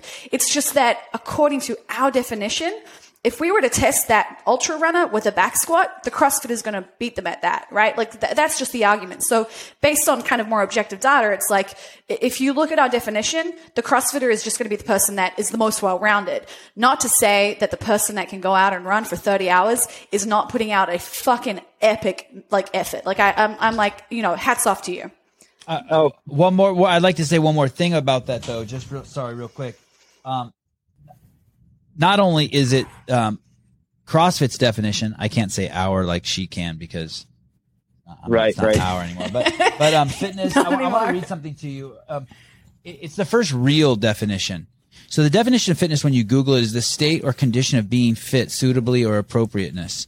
The second definition is good health, especially good physical conditioning resulting from exercise and proper nutrition. The third is the extent to which an organism is able to produce offspring in a particular environment. Now, th- these aren't real. It's like fitness is being fit. it's fuck. This is just idiocy. These are all the people on the planet um, who. These, this is this is a definition for sleeping people. These are this is a definition for people who are trapped in their head. Like if you don't say once, if you don't look up a word every single day, you are asleep. If you don't ask someone you're talking to at least once every day, what does that mean? You should be asking that about any word that you have to go in your head and try to understand. Like if someone uses the word God to you and you give a fuck about anything, you would ask them, "Can you define that, please?" And fitness is another come one. on, Like come on, yeah. Oh, I thought you were going to interrupt me and say Oh, something no, brilliant was, like I, Kate does. I was, I was giving you the the modern amen. Oh, yeah, yeah. Jonathan. He's yeah, he's hype. on, let's go. He's your hype beast right now. I was hyping you. you, ever, yeah. you ever watch like Japanese people? It's all right, man. You ever watch Japanese people talk like in shows, like they're they're being interviewed, like the whole time someone else. The if I was talking the whole time, Kate and James the whole time be going, oh, oh, oh, Yeah. and like they do these things like every twenty, And nodding. yeah, and but they make these little sounds, and I'm just thinking to myself. I filmed an arm wrestling tournament in Japan once, and I remember it was a fucking nightmare to do the edits and make the edit smooth because there was always someone fucking up the audio by going, oh, oh, oh. And I was thinking, oh my God, the poor editors in Japan, how do they deal with that? They must have a Oh plug-in for their like Adobe Premiere that just like cuts, it just says like, um, remove Japanese, oh, oh. But it's, it's polite. It's like a polite thing they do. Like they're listening. You know what I mean? You have to stay engaged. Oh, oh. Yeah. Anyway, okay. Sorry. That was a tangent. Well, thank you very So much. that- Yeah, I was. I was Thanks for giving Kate with something to talk about. Yeah, for sure. I yeah, I appreciate close- that. wrap up to say that uh, yeah, as I know my days in in ultra running are limited and it shouldn't be done for forever. And as I get out of that, I plan on pulling a the hinge off and, and moving into CrossFit and uh, working on my fitness. But Do but also couldn't you like Fucking couldn't do you like it. scale back your running? Couldn't you go and run like ten miles a week instead of running like fucking eighty? You know, that's like I don't think it's Yeah, like a, I don't think yeah. it's either hundred milers or only CrossFit. You know, Oh, For but Hobart, for I think that's where the mental illness comes in. Tell me if I'm right, Beaverton. It's like I used to do sure. I used to do these workouts where I would ride the assault bike for 10 calories and 10 push-ups and 10 pull-ups, right? And then one day all of a sudden I'm like, "Oh, you know, I should I'll, today I'm going to I'm to take my shirt off. I'm, I'm going to ride 20 calories on the assault bike." And then I'll and then I can't go back to 10 because if I do I'm a pussy. So do you feel like if you run 10 miles you're like, "Oh god, is that really a workout?" Yeah, yeah. There, there is that. The mental illness is definitely a part of it. But I, you know, that's part of like, dude. That's how Kate feels if she only has three boyfriends. If she drops below three, she's like, oh, three. I know, I know, I gotta go. But here's a couple other things that I'd love to hear you guys talk about because I'm doing Sober October. Maybe talk about Sober October. Sevan. I want your T-shirt size so I can send you a, a Hayworth Tree Service T-shirt. Large, and I'll wear the shit out of that. Large, small, extra small. large. Um, I got shoulders. I got really, I got broader shoulders than Hobart. I bet. um, open relationship. Love on the Spectrum, the the show that's actually an Aussie show about uh, autistic people. Yeah, people think keep telling me to see My- that. My wife and I have been loving it. So Okay. good. And then uh, what? How the world is going to end when the mandates actually go through, and all of our police and healthcare workers are all fired. Any of that stuff. Talk, talk about that stuff. All right, I'm out. Are you guys hearing all the predictions that are coming in now because of all the boats circling off the coast of the United States? They say that they're basically going to smash the supply chain and cause real chaos. And I don't know who they are, but there's like there's like running out of gas in the UK, running out of natural gas or, or, carbonation or whatever soda in the UK, running out of toilet paper in the United States. Costco's putting limit on toilet paper. Supposedly there's going to be a huge supply chain issue very soon. And we're going to have six months of just chaos so that the authoritarian regime can, can push us even further into, uh, being scared and It's- applying new laws. I don't know. If it's- it's, it's not gonna happen. The chat are saying. Good. Thank you. Thank you, Hobart. As a as many as a half million shipping containers could be waiting off ports of LA or Long Beach. What's this mean? Could be. means it's possible. It means, that, it means it's possible. Ah, what the fuck kind of news article is that?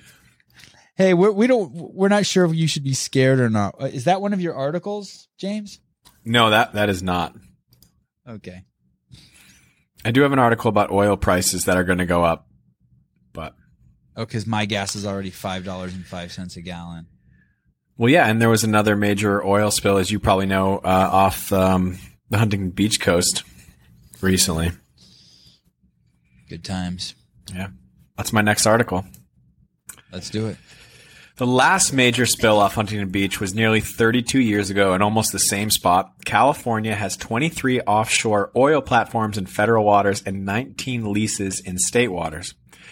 Constructed in 1980, the rig is nine miles offshore in waters that are 265 feet deep. It processes crude oil collected from two other nearby platforms in what they call the Beta field. Yep. These two platforms produce up to 8,000 barrels of crude which is 300. I don't know why they put this in here because no one knows. 336,000 gallons per day. Um, as much as 3,000 barrels of oil, roughly 130,000 gallons, may have spilled from the pipeline, according to Martyn Willsher, president of CEO of Amplify Energy Corp. How, wait, how many gallons a day does it produce? Did you say? Uh, 336,000. And that's gallons of crude oil. What is, do we know what that turns into in terms of gasoline for cars?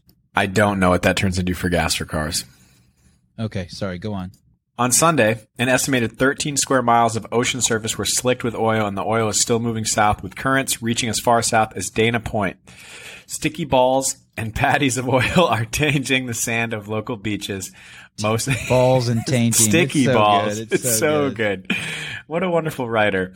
Um, mostly in Huntington Beach and Newport Beach, officials said Monday afternoon. Governor, your governor, Sevan Gavin Newsom, who ordered the state of emergency in Orange County, directed state agencies to undertake immediate and aggressive action to clean up and mitigate the effects of the spill. He's a bad man.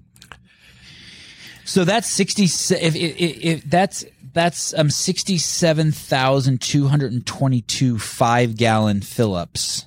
Just to give someone an idea. So if the average person in California, I have no idea if this is true, but let's say the average person in California uses five gallons of gas a day, that would make it so 67,000 P cars can't do that. So every day that that's close, and I wonder how much that thing used to produce a day. Like, why would that affect gas prices just because one is shut down?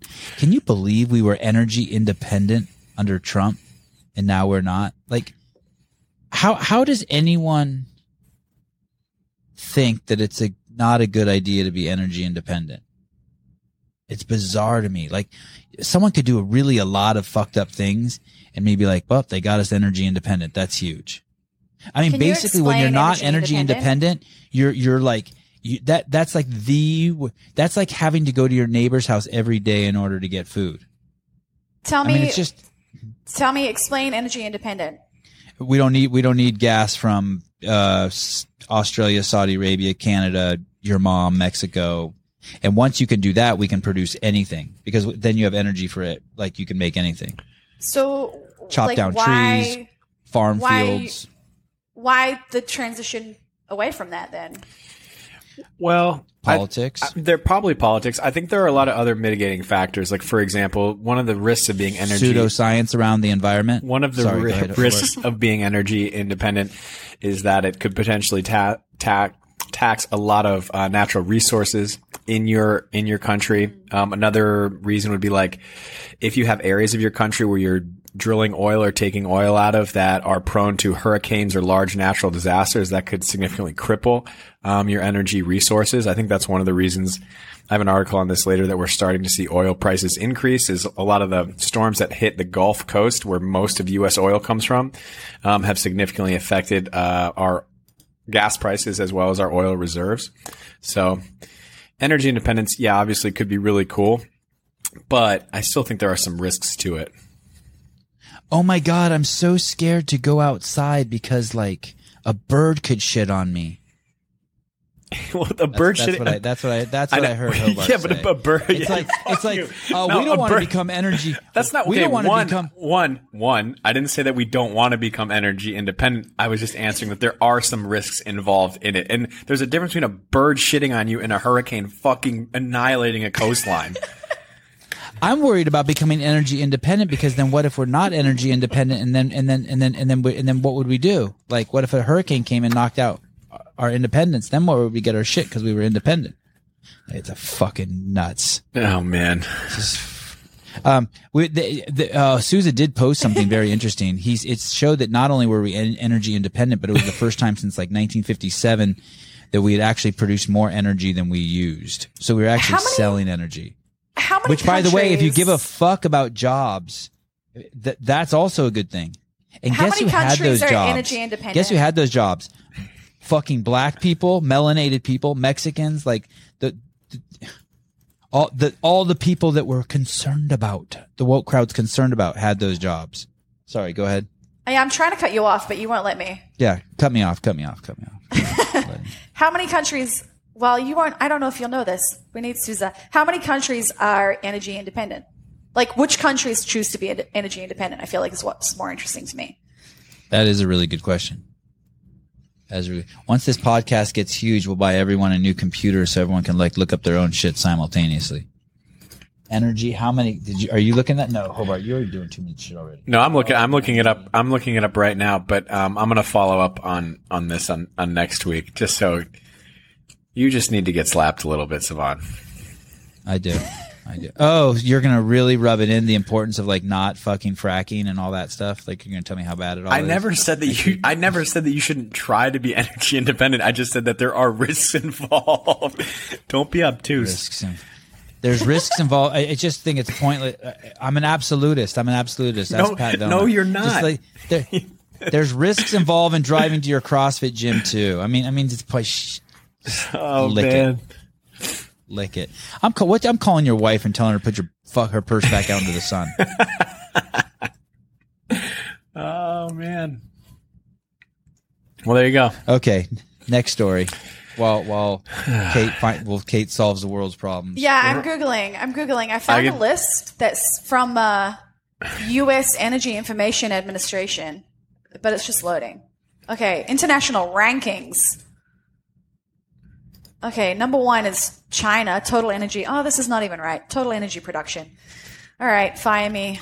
Oh well, that's interesting. So you- so it doesn't tell you. So that list that still could be interesting. That li- list doesn't tell you who's energy independent, but it tells you who makes the most energy. Yeah, total energy production from 2018. Number one is China. Number two is the US. Number three is Russia.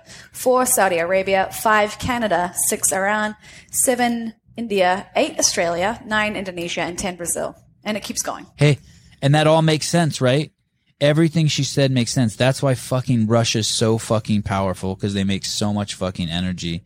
And of course, India and China need a shitload of power to make all that fucking curry and all those fucking fancy meals they make in those countries. Yep. That's. This was a got- fun podcast up until that point. racist, racist. I mean, come on, it's obvious why they both got over a billion people. I just had to make a food comment. Why is it talking about what people eat is racist? Like if I told you, like anytime someone says Armenians and Greeks and baklava, ha ha ha ha, ha baklava. Have you ever had baklava? You don't need it. It has sugar in it. I, but I used to as a kid. I love that shit. Actually, you want to know what? True. Middle Eastern people fucking make the best food in the world. Their desserts suck ass. Baklava is bullshit compared to like chocolate cake. I mean, like it's. I shouldn't have even said it was good. And they sprinkle pistachios on it. Hey, fuck nuts. Pistachios should never be mixed with fucking desserts. No pistachio ice cream. No pistachio on cakes. Pistachio is like not a dessert. Oh, pistachio gelato is amazing. I was about to say Ah. I have like the best pistachio ice cream out here. It's good. See? you looks guys like probably don't like bubble. looks gum ice like cream I'm either. You guys are taking- so classy. I'm taking my balls out of the purse. I'm back, baby. Now what? Now what? Because you're talking shit. Yeah. It sucks we can't see you, Hobart. Next week I'll be back. If you invited me over to your house, maybe. You know what's cool is you usually you're so stoic. Your face is so stoic. You're always welcome to my house. Your face is so stoic that maybe it's better I don't see it. Facebook's whistleblowers. Okay. Okay. A recent whistleblower who released tens of thousands of pages of internal research and documents indicating the company was aware of various problems caused by its apps, including Instagram's potential toxic effect on teen girls. Is she is set to testify at a Senate hearing on Tuesday. What was her first name? I want to say Lindsay. No. Anyway, uh, Ms. Haugen reportedly filed at least eight complaints with the Securities and Exchange Commission alleging that the company is hiding research about its shortcomings from investors and the public. Very interesting. Um, this expose in the Wall Street Journal discussing everything from Facebook hiding most of the documents that cover its internal mechanisms to how it knew toxic or how it knew how toxic its apps were to how it would aggressively target preteens. I'm just really surprised that this is news and that um, I feel like everyone already knew this was going on, and I don't know why we needed a whistleblower to tell us this information. But um, Yeah.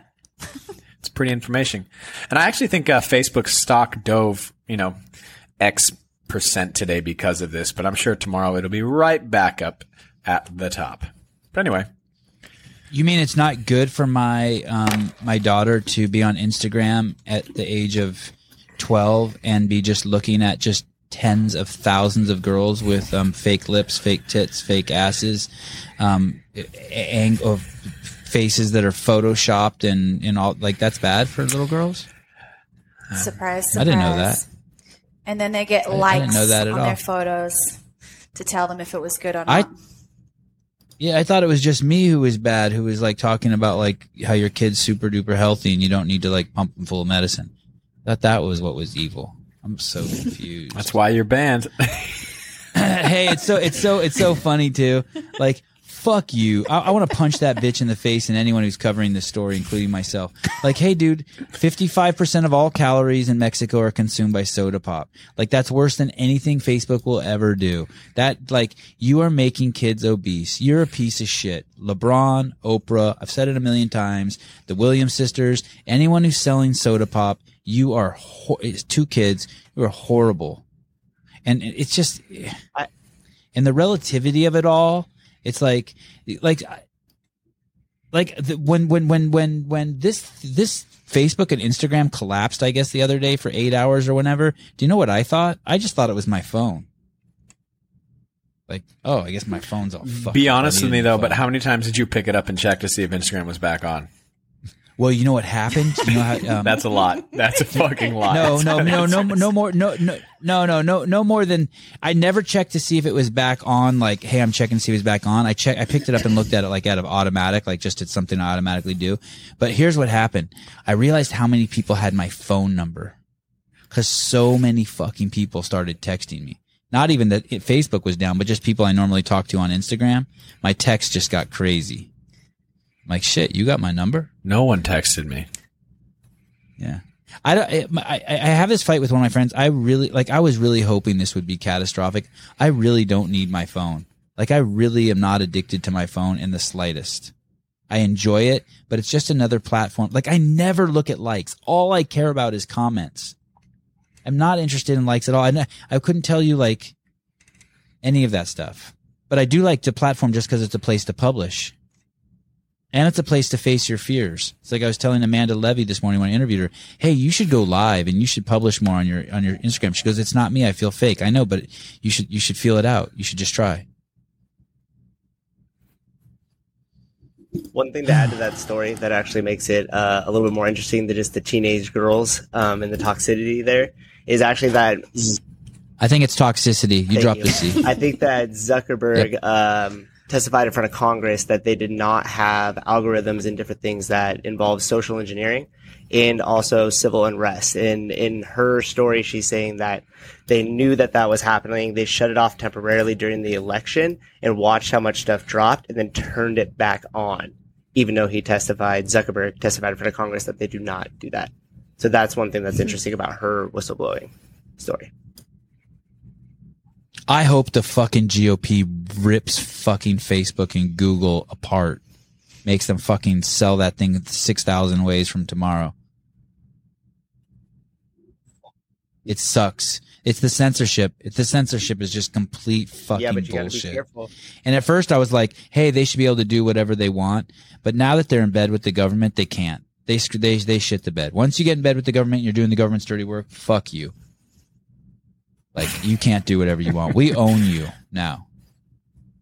Great story, James. Thanks. My You're mom told me I should be more funny, and all you're doing is getting me riled up. I blame you. Okay, well, this next story is funny, and it's going to be long form, and maybe it's it's where we wrap it. But I don't know. I feel like we're we're doing well here. But I just 928 583 3903, live call in number. Bam. Okay.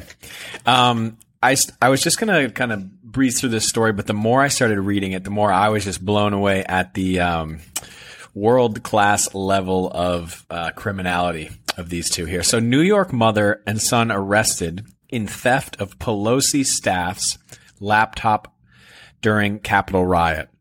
So, someone stole um, one of Pelosi's staffers' laptops. All right, here we go. I like this. This is cool. This is a cool story. This It's is interesting. I had always heard that it was Pelosi's laptop that was stolen. It's interesting now that it's one of her staffers. Yeah, I, I bet. I bet a lot of those senators don't really have laptops because when you're a thousand years old, you can't freaking use one. Um, anyway, Right. a New York mother and son have been charged with the theft and aiding the disappearance of a laptop belonging to the staff of House Speaker Pelosi during the January 6th riot after the FBI initially raided a home 4,500 miles away in Alaska. The FBI on Friday arrested Marianne Mooney Rondon, 55 years old, and her son Raphael of Watertown, New York, in connection with the stolen laptop. Hey, can I say something real quick? Yes. I'm perfectly okay when they fucking storm the Capitol, by the way, with the police there opening fire on the crowd. My dad tells me I'm out of my fucking mind. Dude, you cannot storm our, the fucking United States Capitol. And I think all the cops there and everyone who runs security there is a bunch of pussies because you shouldn't, you, there's no, there's no, there's got to be places that are, um, sacri, it's sacrilege and, and what, what's sacrosanct, whatever the fucking word is. You shouldn't be allowed to do that. You shouldn't be able to probably, if you approach the fuck, if you jump over the fence and get on the White House lawn, you should have a fucking bullet put in your fucking head. Like are the eh, like our our leaders need to be protected at all fucking co- costs. Same with our police.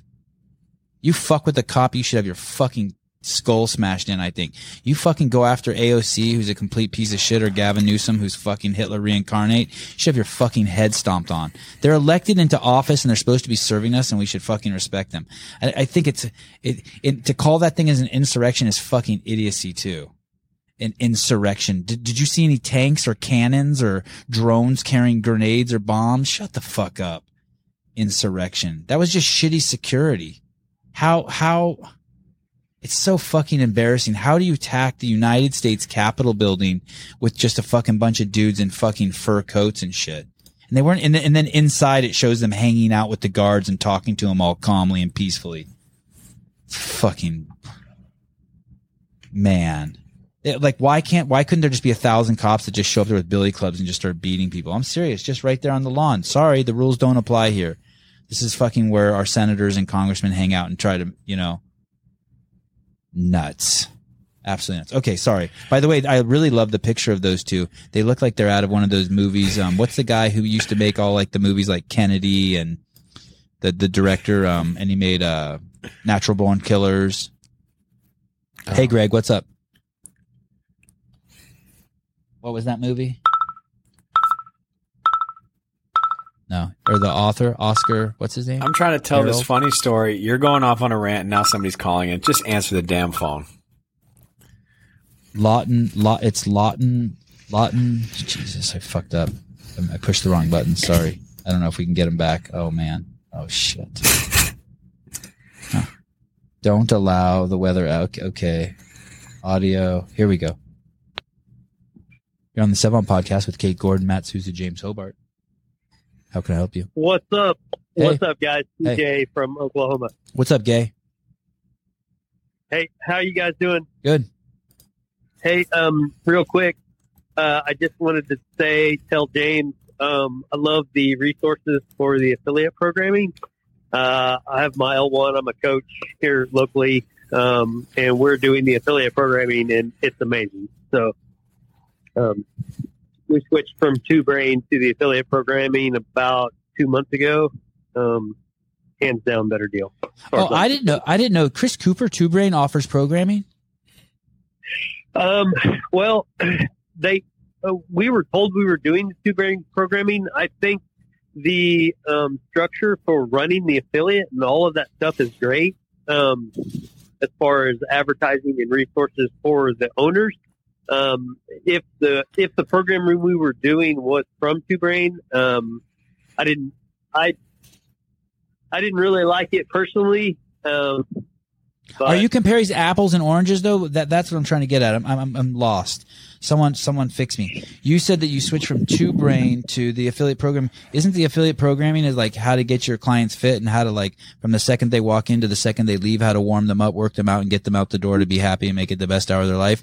And Two Brain is, is like what kind of toilet paper to buy and and how, how much to pay your staff and and the, and, and performing with excellence. Isn't that like two mm. separate?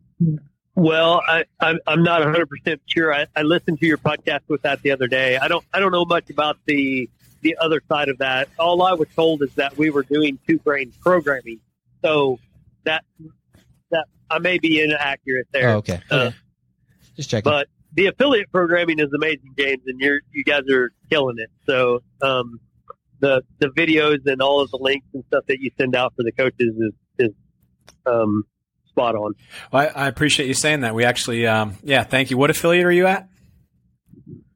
Uh, Jurassic CrossFit, Jurassic CrossFit. Awesome. Macomb Park. Yeah, appreciate that a lot. Yep. Yeah, you're welcome. Thank you. Um, And don't Hey, don't d- don't DM James and tell him how great it is because he, he's not going to read it anyway. Sevan is just mad because I don't respond to him. DM. That's true. Um, yeah, I'm, I'm sure if some random guy from Oklahoma DM'd you, you'd get right on that, right? Yeah, I would. Get right on anything. anything his wife tells Anyway. him to, he'll get on. Good to know. Hey, um, the other thing I wanted to ask about, well, second off, Kate, uh, been loving the, uh, your guys' podcast. It's amazing. Um, what y'all do, I don't know that I could ever do it, but it definitely makes you think about monogamy and all of those things in a, in a different way. And if you, I, I think there's good things there, no matter what you want to do. So I, I like listening to your guys' deal too. That's awesome. Thank you. I think ma- Uh, is marriage an You're welcome. archaic is mar- marriage an archaic institution? yeah, I, I suppose I'm not married, but Oh. it was. What do you think, Kate? Yeah, not not to say that it's a Um, bad thing though. You know, I think it's a it's a Okay. traditional thing, but I don't think that necessarily means it's bad. I think there's yeah. Oh shit. Kate might be in love and her whole shtick might be all fucked up. Uh, well, it, it it's definitely gonna make you think about make you think about things. It makes me think about things. Like I said, I Just don't, don't- lie. don't- if you're going to be a pimp, the, the key to being a fucking motherfucking pimp is just don't lie. a pimp don't lie. don't don't lie. A pimp don't I- I lie. don't- no, you don't I don't- lie. You just love them all and you're honest with them all. You just don't lie. There you go. I, I hate these rich motherfuckers who are juggling five girls and then they're lying. Like fuck you. Like, get in where you fit in. Sorry, rich women juggling five cocks. like, like, like, just tell them the truth for fuck's sake. Yeah. It's okay. You want the one you the ones who fu- you want to know if you really found the right person. Just be honest with them. That will scare away ninety nine percent of people. right? Yeah, they don't, nobody wants to have a real conversation. Mm. Yeah. Hey, I, I know I'm 35 years old. My greatest achievement is is I don't leave skid marks in my underwear anymore. I mean, just be honest. Yeah. Like I, I, I conquered that at 34. I know. I now know how not to like leave marks in my underwear. I feel like that was directed By the at way, me I'm because I'm 49. I 35. figured that out. What? What'd you say? I feel like that was directed at me because I'm 35. Hobart, you're so pristine. I don't even think you shit. You're one of the few. You're like, I you're so pristine. Is that is that true, James? You, you don't shit? Yeah. I, I don't feel like that follows the prescription. I don't even call it that. I still call it number two, and I haven't done it in about 23 years.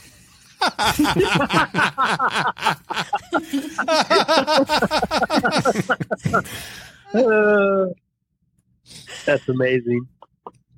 Uh, and the other thing I wanted to um, just bring up and see if you guys could talk about it was I saw the um, the precision care CrossFit precision care kind of went live today, I guess. Um, and just if I don't know how much you guys know about it, um, what the whole thing is with it. I, I signed up for it. I think it sounds like a. Um, Are you rich? am I rich? No. Isn't it expensive? I, I have no idea. I just got on the waiting list. It didn't Oh. talk about any of that. I, I'm assuming that it will work with your um, insurance and things like that, but maybe not. That's why I was kind of wanting to see what um, James and Kate might know about it. So, I have a lot of strong opinions on it that I won't say with James and uh, Kate around. But be prepared in the next couple weeks. I will watch that fucking thing closely. There are some Yeah, things in there that really interest me. Yeah, it, it's very, it's a very interesting concept and plan. And I mean, You work out and you you- eat right. You'll be good. Stick, stay close to your affiliate owner. right on. If they're not doing you right, switch to another affiliate. The affiliate owners are fucking amazing. People have taken Yeah, their L1 yeah. are amazing. They'll answer a ton of your questions. Stay healthy and eat right, especially now. Be strong. The the, I- the the planet is weeding out the weak right now. What? Hey, have you got? Have you heard the the comedian that talked about letting your kids, if they're stupid enough to walk off the end of the cliff, off the end of the cliff, that you just need to let them go? Like that's natural selection. If your kid's dumb enough to walk off the cliff, you just need to let them go. We we need to get rid of those.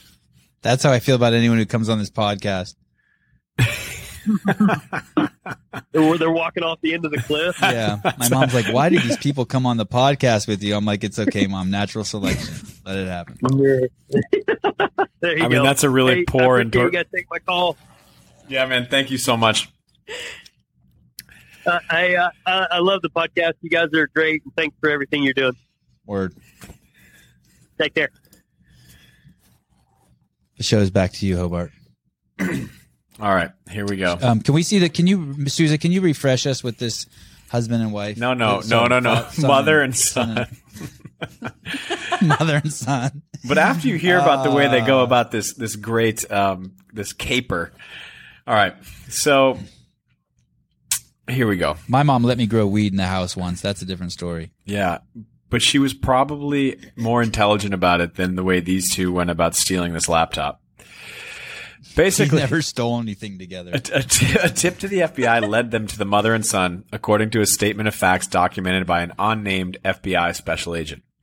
The mother, Mooney Rondon, allegedly admitted to being in both the Capitol the day of the riots and Pelosi's conference room, the documents say.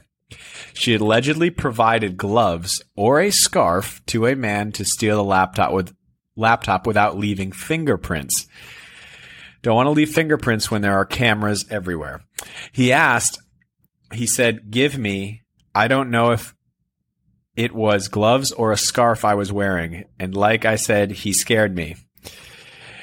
There was an Ethernet connected to the computer. Wait, wait. So you, so she's she's saying that that the the thief demanded a scarf or demanded gloves from her. A scarf or gloves. Um, Okay. She don't. She didn't remember if it was gloves or a scarf that she was wearing. Okay. At the time when they were stealing said laptop, there was an Ethernet connected to the computer. This is what her son told the FBI. And he says, if I recall, the guy was going to yank it out. I'm like, dude, don't do that. I mean, that's, I mean, just the computer. You can't pull the cables out. It'll ruin everything. so That's a good dude. That's a good dude. Good, Good dudes. dude. Give me Josh. Send that guy some good dudes coffee. That's a good dude. you'll ruin, so yeah, send some good dudes coffee to Raphael Rondon. Stealing with ethics. stealing yeah stealing with ethics that's that's exactly it um Mooney, the mother, Mooney Rondon, then said she believes she saw the man put the computer in his backpack. Her son told investigators that he thinks he might have pushed the computer in his bag a little bit using a glove because he didn't want to get his fingerprints on it. Ah, he says, so I assisted him a little bit, and that was probably stupid of me. No dipshit. It was stupid of you to break into the U.S. fucking Capitol. Good lord. with your mom, dude. If you, I, with your fucking mom, that's crazy. It would have if I was there though. If I was there and it looked like like what it did look like to me, I, I could have e- like if I was there with ten of my friends in high school, I could have easily just walked in there and snapped some selfies. I mean, it was it, Well, what a shit show. listen to This guy is hilarious. just the best. He's he's a person. Uh, is he's the best. Um, he's so this FBI agent says. However, Should the, I get him on the podcast? What's his name? uh, Raphael. Raphael Rondon. I'm so one track minded. Hold- I remember when I used to like girls. Now it's just a podcast. The FBI agent says there is probable cause to believe the mother and son are the two people shown in the photographs, plus their alleged admissions to being there. oh man, oh, it's a wonderful story. So that just that's the caliber of people who, um, what did you say? Assaulted our Capitol. Anyway, Um, she they look like movie characters. I mean, she looks like she's straight out of like a Godfather film. she doesn't look happy in that photo for sure. Can you imagine breaking into the Capitol and not being happy? God, then why'd you do it? Hey, did you um did you guys ever see Game of Thrones? I wa- That Yeah. HBO series. When they killed Ned Stark, I stopped watching. It's like episode Oh, five. that's Like- what Greg told me. That's what Greg told me too. Not Ned Stark, but when they did the um the the wedding where they killed all. He's like they killed everyone They I killed like. I'm done watching this. Yeah. yeah. Was that the when they killed Ned Stark in that No, wedding? they kill him No, early. They kill him like killed- episode three. Yeah. Oh. It's, I think it's episode one. Maybe it was pretty sure episode- He dies in the first episode. He's like he's like the and then you know he's like he was just the only redeemable character. And then when I saw where that I was like, oh, I see where this show is headed. Who cares? Maybe it was episode one of like season two where he dies. It's somewhere in there. It's but it early. It was- early. And yeah, it he's, was very he's early. the coolest guy in the whole thing. But Yep. where That were you going with that, be- Sevan? that relationship with that mom and that little boy. Joffrey. Oh, no, no, no, The no, queen no. or The the boy who likes to push people in that hole that goes like fucking the, that pit, that oh, cliff. oh, the sister that lives like up in the towers. Fuck. What? yeah, she yeah. he's like 13 and he breastfeeds. Yeah, yeah, yeah. You probably yeah. didn't meet him, Hobart. He came later. Man, that was some uncomfortable shit. Man, I didn't like that. I god damn, I didn't like that. Too close to home. Got to call my mom. Fuck, that was some creepy shit.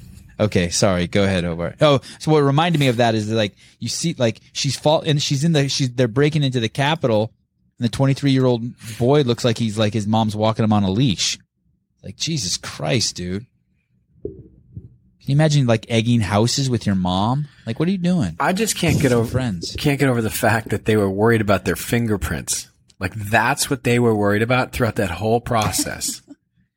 you're worried about you broke into the U.S. been watching too Capitol. You're worried about your. fr- That's how they're going to catch you. It's your And there's twenty fingerprints. thousand and there's twenty thousand iPhones and cameras there filming everything. I know. And they were taking pictures of themselves. It's devastating. He has another quote in that article where he's like, "Yeah, we're we're gonna like break in or something," and it was like him saying he was there. Oh yeah, he said. Yeah, he goes. Guilty. Raphael Rondon told officers that he and his mother took the metro into Washington on January 6th because, hey, I'm not taking my car into the city, which the Capitol building I'm about to break into. he said that. Yes, to oh, the F to the a, to an. FBI to an FBI agent. Oh, so he they already knew ahead of time they were gonna do that shit. Yes. That's Oh why. my That's why they had like they're like, okay, can you imagine them planning that? Being like, guys, don't touch anything. No fingertips, fingerprints. All right. Yeah. n- No, How let's take the that that's a metro. good idea and Let's sneak in. Shot. We'll sneak in. We're Yeah. not going to take the metro. Like it's not like it's like an Ocean's Thirteen movie. You know, like get out of here, man. Do you know what? I reckon when he was talking to the FBI agent, he would have been pretty proud of their plan, right? Which is why he shared. He's like, "Well, we didn't want to drive in, man. Like, obviously, like we weren't going to touch it with our fingers. Like, come on, dude." Fuck. Ah, Fuck. I hope that I hope he got the vaccine. oh my god. I'm gonna glaze over that. You any more stories, Hobart? I got. I have You got any actually. I have a lot more because we spent so much time talking at the beginning. Like we have another six or seven stories. So How many just stories have we done? Two. maybe Three. five. I even skipped my. I even skipped my dinky dinosaur story. Oh. Can you guys hear Hobart? Okay. I'm yelling into the mic. Can listeners hear Hobart? Good. Yeah. Good. I uh I, I saw I saw that post that Brian made today, Brian Friend, and I and I text him. I'm like, dude, come on the show. It'll be therapeutic for you. he came on for 20 minutes and fucking vanished. I do like. I do like how he came on and then made a jab at me of all people, and then left. What was it like? He was basically saying Kyle Kasperbauer is better than you. I barely heard it. Yeah, and Kyle. Yeah, yes, he basically possesses things that are totally unattainable to me, and then he left. I would, you know, but if that's what Brian, if I need, if Brian needs to turn me into a punching bag, I can take that, Brian friend. I don't think. I don't. I don't think over. Brian friend is sexist. This show has made nine dollars and seventeen cents. Killing it. John from the UK gave us two pounds. A guy named uh, Paul K, who made like twenty comments, gave us five dollars and sixty nine cents. Did you think he did that on purpose? Sixty nine, like Yes. Um, Jonah gave us a pound. 100%. Oh, Jonah. Oh, that Jonah dude gave us. I think everyone should Jonas and- donate something that says 69. Yeah, I agree. Or 96. Because we're not sexist. it doesn't matter who's on top, right? For that one? 69, 96. Like, it's all, it's all good. Well, Woo! What? What? okay, well, there's You don't one think the dude way. can be on top? You don't think the dude can he be would on he, top? the guy if he's on top he would have to be doing so much work because like well somebody would have to be doing extra work somebody's fucking neck would be put out or somebody's hip would be put out i don't know Why but- can't you just put a pillow under someone's head? Put a pillow under her head. well because there has to be some movement i mean unless you don't want that but Oh, I see what you're saying. i'm also going to say that i think 69 is overrated You could, oh, totally. But it's so fun when you're a kid.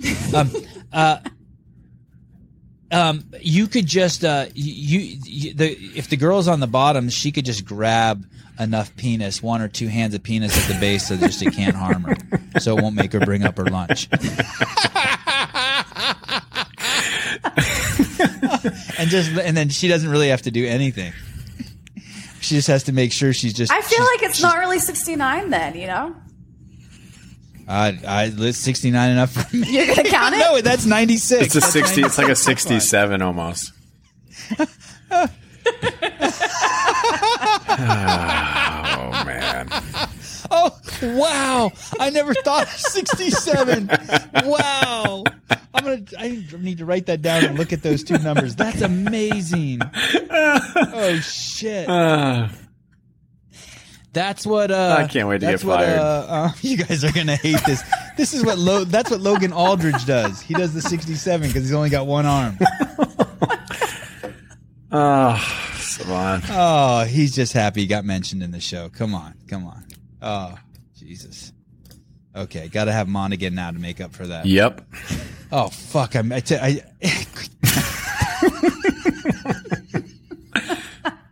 My mom listens to this podcast, man.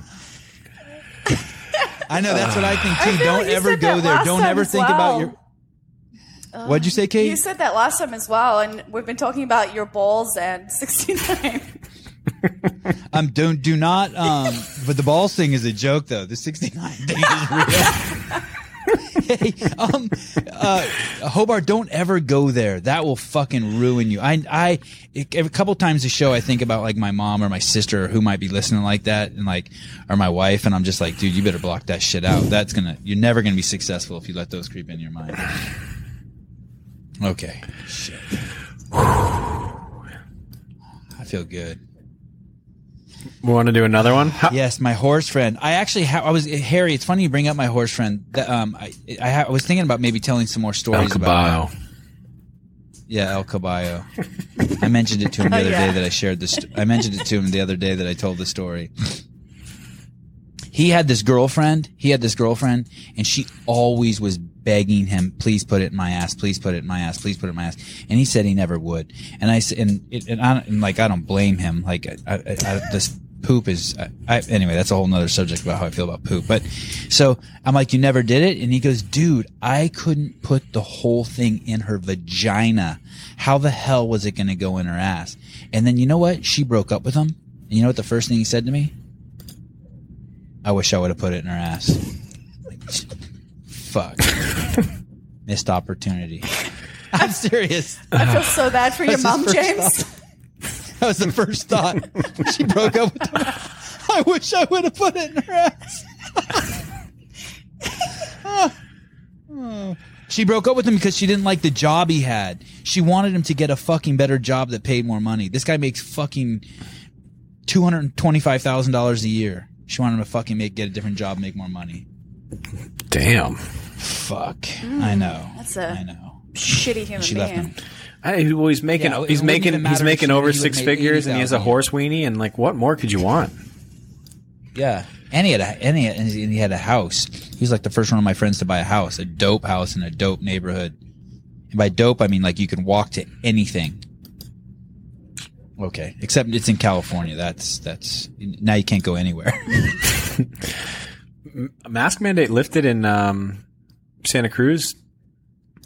yes, I've been going everywhere without a mask. It's so weird. Eighty percent of the people here are still wearing it. Would you say? Are you here right now, Hobart? You're in Yeah, Santa Cruz, right? yeah. Yeah, it was about I would say yeah, maybe a little over You half. called. You haven't called me. No breakfast, no dinner. When do you leave? Uh, Thursday. Maybe maybe if you maybe yeah, ask your wife if we can hang out a little. I'll just I'll text her. We'll see. Okay. Okay. What are the What are the rules where you guys are? What's it like not being in jail? Tell me more. I mean, basically, there's basically right now everything comes down to the fact that if you have a job, you're fucked. They're basically telling people at every it just about it seems like everyone I know who has a job has to fucking get a shot or fucking quit, right? Or they're gonna fire you. So and, and then and then your kids. If you can't homeschool your kids, if you can't figure out a way to educate your kids, then you're fucked too. And they're even doing so. They're basically just leveraging that. They're basically trying to turn off your money. And and, and it's working. It, you know, people, but, but the thing is, is people are angry, right? Like you have people who are coerced into getting a medical treatment and now, now people hate you.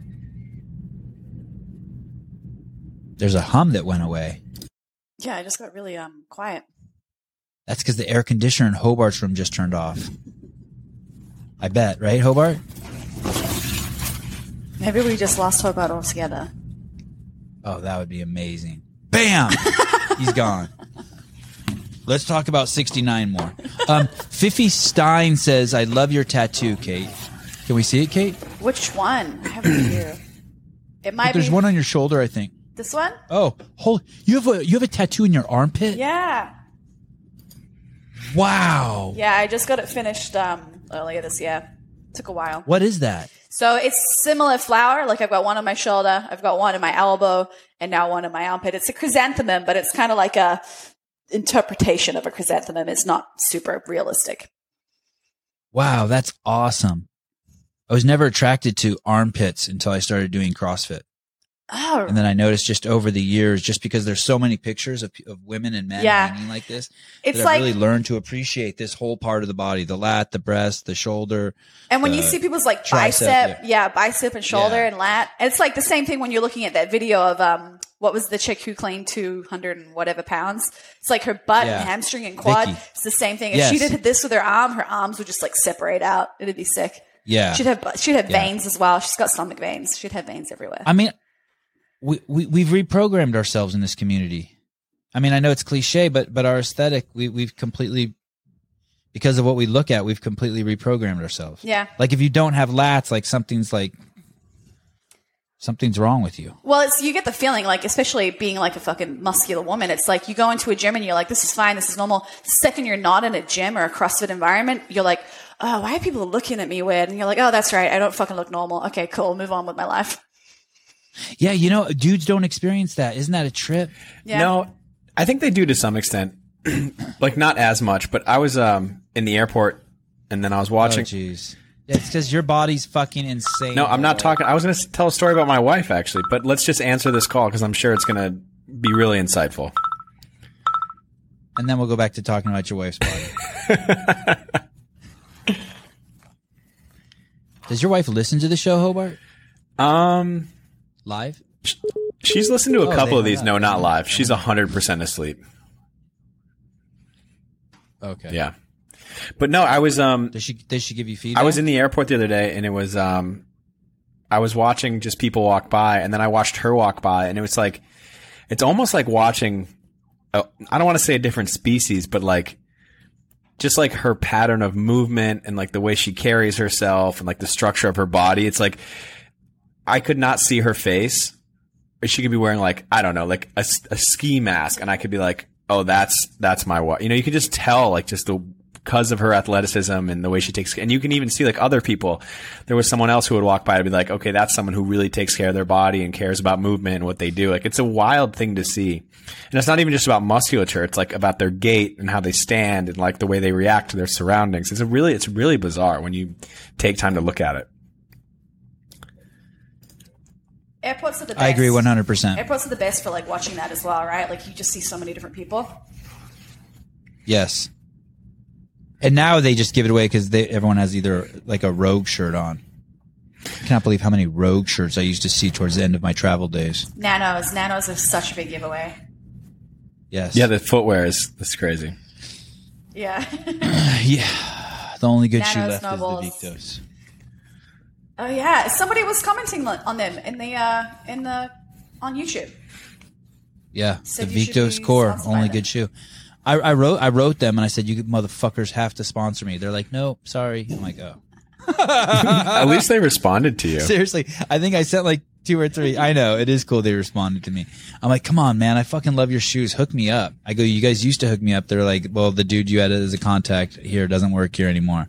Like, well, that's okay. I still love your shoe. we fired him because he was hooking I don't people think up they too much how much I really love their shoe. What? What'd you say? we fired him because he was hooking people up too much Oh, maybe, maybe, maybe. But I don't. Th- if they knew how much I really love their shoe, they would hook me up. Or, or if, uh, how does how does Reebok not make the Nano two? Everyone loves that shoe. go on ebay man stopped making it, right? They re- they've re-released don't wanna- they've I have- I re-released have it 20 multiple pair. times. I have twenty pair. Oh, you used to work there. That's why you're getting a little defensive. Okay. No, I just I don't think their two is the best shoe.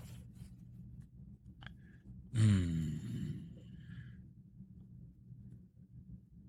What is their best shoe, Hobart? I actually think the new Nano X1 is their best shoe. Have them send me a pair, and I'll tell you if it's true. I don't I don't think I have that kind of pull anymore, but maybe if you're real sweet to me, I'll get you a pair for Christmas or whatever you celebrate. Kate, Kate, would you? Kate, what shoe is better for the tiebreak? The Nano 2 or the KS135 that Hobart likes? I never owned the Nano 2. I actually think the Nano 9s, I think it's the 9s, are my favorite. Well, 9 is closer to But X, I, so I ha- yeah, I, I have the X. I really like. I have had to hack them a little bit for running, but um, they're the most comfortable shoes I have for running now that I've kind of buffed out some of the seams. Uh oh, so here comes Souza.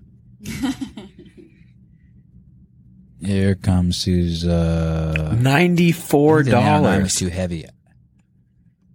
For a Nano 2? I probably have 20 pairs of brand new Nano 2s. And the thing with the Victos is, is it's a way fucking cooler shoe. Not as well built, slightly more comfortable, um, but, but way cooler.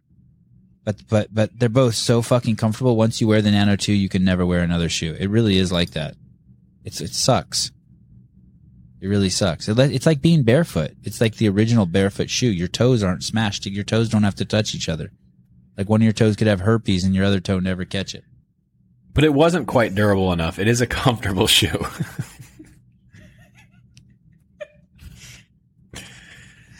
oh man. Okay, Hobart, let's go on. Oh, we're going. All right. The Shadow Presidents. Former press secretary Stephanie Grish- Grisham released a book recently um, detailing her time working in the Trump White House.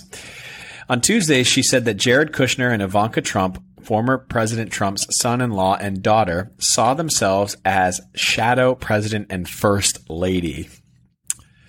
Wow, I believe it. Grisham said Kushner got really heady with power, surprise, surprise, um, and would insert himself into initiatives that he was not qualified to take part in. Hmm. Uh, she said she believes that while Kushner is an intelligent man, Ivanka Trump is the brains and the smarter one, noting that she is very controlling of her image and remains calm and controlled in person, person which Grish- Grisham said is unlike her father, Donald Trump.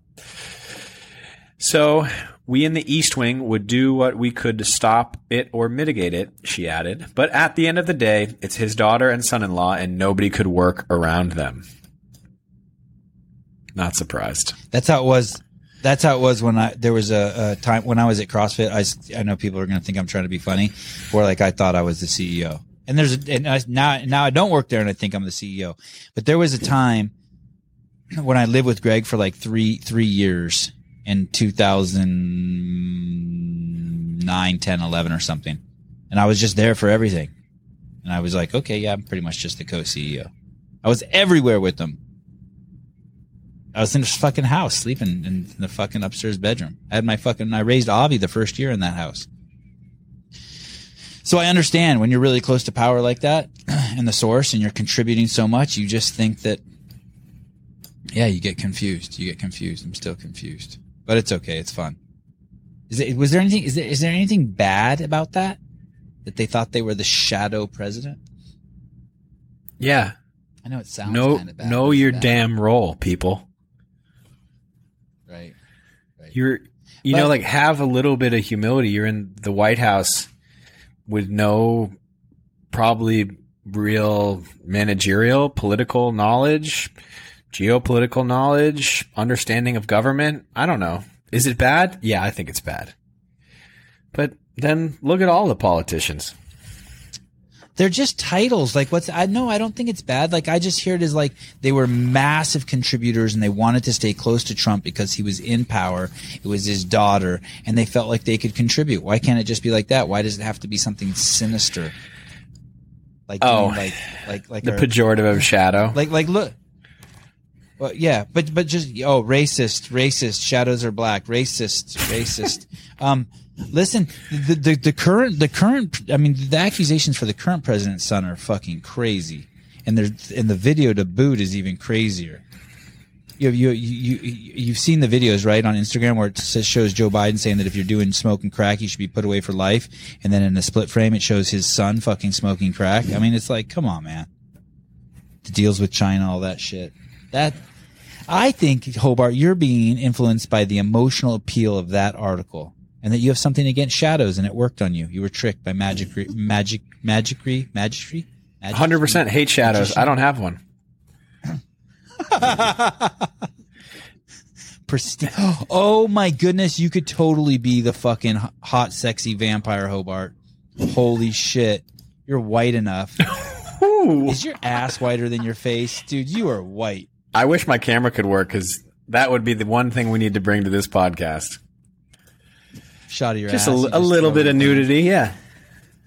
While you were gone to, to entertain the uh, listeners, um, Kate showed us her armpit. Oh well, For everyone who has an armpit fetish. awesome. If you post pictures of your armpits and your feet, Sevan, tomorrow on Instagram, I'm gonna lose my mind. I'll never post my feet Thank again. That was trying to impress Kate, and I fucked up. That was fucked up. I got fucking played hard. Uh, I want to figure out what else I can get you to post now. Fuck that. I, I, shame on you. What is it? Shame on me. Shame on you. No, shame on you the first time. Shame on me the second time. Fool me once, shame on you. of Chris Hobart. Fool me twice. Shame on me. Yes. Thank you. I just I want someone to go through all our podcasts and just make an hour long video of Hobart breathing. it's just how I show my exasperation. I have to go to work now. You guys are the best. Love the podcast. Thanks, Harry. Okay, let's go. Fifi Stein. Fifi Stein. Is that your real name? That's amazing. Love your tattoo, Kate. Show all of them. Did James just say weenie? Yes, I did.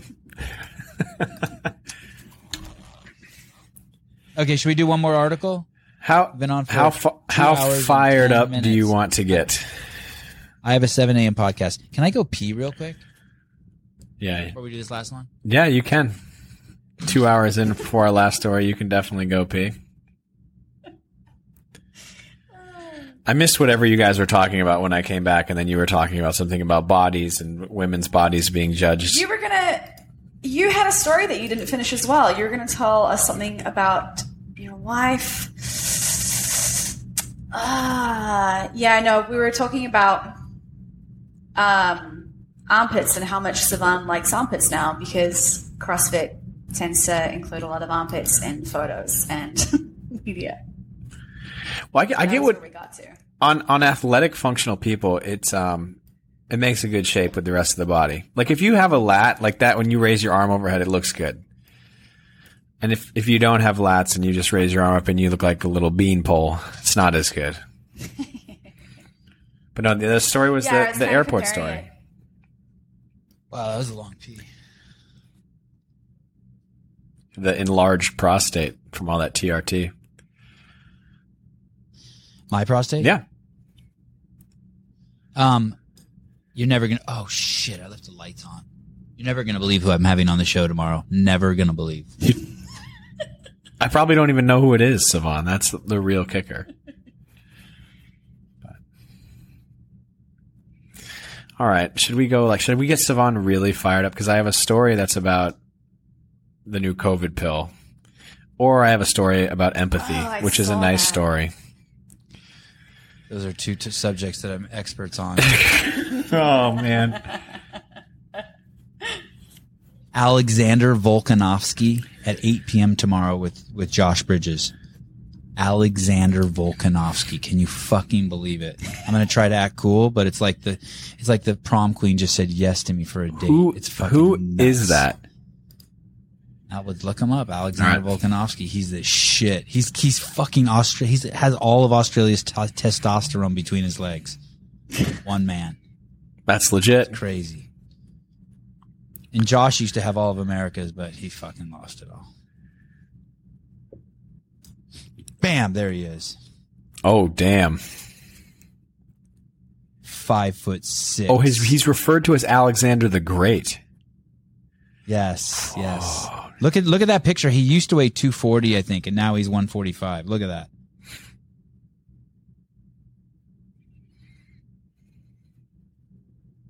He's it's crazy. Is he just Such a good is he just fighter. So battering impressive. people? I mean, he just he just handled Brian Ortega for the championship. But being twenty three and one in, in in mixed martial arts is insane. His record is insane, and he doesn't. And I want to say he doesn't get the respect he deserves, but I mean, he'll get it. It's coming. That's kind of cliche to say that. Okay, uh, what do you? What would you like, Kate? Empathy or pills? Um, can I throw it to All right, Hobart? I'll I s- feel like he should guide. All right, this. I'll save the empathy one because I She would I- have said empathy. I was going to say something sexy. Yeah. I- I'll save the empathy one because it's something I want to talk about more in long form, um, ideally next week. Um, you know what? I'm going to skip the COVID pills too, just so we can keep this podcast. We're going to talk about tax havens. Ah. Oh yes, yes. Tax havens. If you haven't heard, the Pandora Papers is a leak of almost 12 million documents and files exposing the secret wealth and dealings of world leaders, politicians, billionaires, and Sevan Matossian. The data was obtained Thank by you. the International Consortium of Investigative Journalists in Washington, D.C., and has led to one of the biggest ever global investigations. A trove of these these basically these papers outline how global elites squirrel away their wealth to avoid tax. There was a similar leak five years ago called the Panama Papers. These documents showed how many of the world's wealthiest people routinely avoided any type of tax by placing their assets in tax havens, nations or jurisdictions with low tax rates. While banking abroad isn't illegal, some Americans and U.S. companies failed to report earnings. Congress cracked down on this in 2010 with the Foreign Account Tax Compliance Act, which required international banks to report U.S. owned accounts. Now, a few years later, other countries agreed to disclose foreign held assets to each other, known as the Common Reporting Standard. However, the US doesn't follow this practice. So a lot of international wealthy people have been hiding their money inside the US. And I guess North Dakota is the hot spot to buy lots of land and hide a lot of your dough. Oh, like if you're a rich dude in Spain, you hide your money in the U.S. Yeah. and specifically in the Dakotas. I, I looked up the word. I think tax havens aren't, for the most part, aren't illegal. I think that I don't know if like what I have a problem with and don't have a problem with here. Like this is another one of the stories that I feel like it's just like hating on the rich. So so so. I had a friend of mine who made hundreds of millions of dollars and he moved out of California and, and, and moved to a state that didn't that had a much much lower tax rate, right? I think it had I think it was zero state income tax, and so he saved like thirty million dollars, and in in in one year, and so and he had to actually turn on an app on his phone that tracked where he went so that he could prove that he lived in the state for at least six months and one day of the year, and it's like I- like what I don't know if I have a problem with that. I'm open to having a problem with it, but like I don't see the problem with it. I would do it. I don't think it's like immoral or unethical. It's not like I'm going to take that thirty million dollars and flush it down the toilet. I'm going to actually spend it and, and create jobs and and and all sorts of fun shit with it. You know what I mean? I'm going to buy twenty cars with it, and dudes at dealerships are going to make money, and people who make little plastic parts in China are going to make money. Everyone's going to make money. I'm going to spend that thirty million. Are tax havens bad? I don't necessarily think they're bad, but you know, I just think, um, yeah, I, just, I don't. I'll start there. I don't think they're bad. Are they bad, Kate? See that, Susan? I, I engaged think it's her. like it, it's the the rich just get to get richer, right? Or like I mean, avoid having to give away some of their money. yeah, and the, I, I don't know. I, I feel like a lot of it's done like like you said, like a lot of it's done legally. You know, if they're if they've figured out how to work the system, then it's like the system's kind of been set up like that. So maybe the system's what allows it rather than the people that are rich, and maybe we're maybe we're pointing the finger at the wrong person. he, I, this is my perspective. The government, everyone who works for the government is on welfare. We all pay taxes and it goes into this giant fucking pile. And the first people who take the from that pile are the people who work for the government. The state employee, the, and not even like the good people who work for the government. I'm not talking about like the guy who cuts the trees for the city. I'm talking about the politicians, the bureaucracy people. They're at the top of the food chain for welfare recipients. We pay them money. And then from there, all of our tax dollars trickle down until finally they hit like school teachers and cops and like the guy who cuts the trees in the street. And then some welfare checks are paid.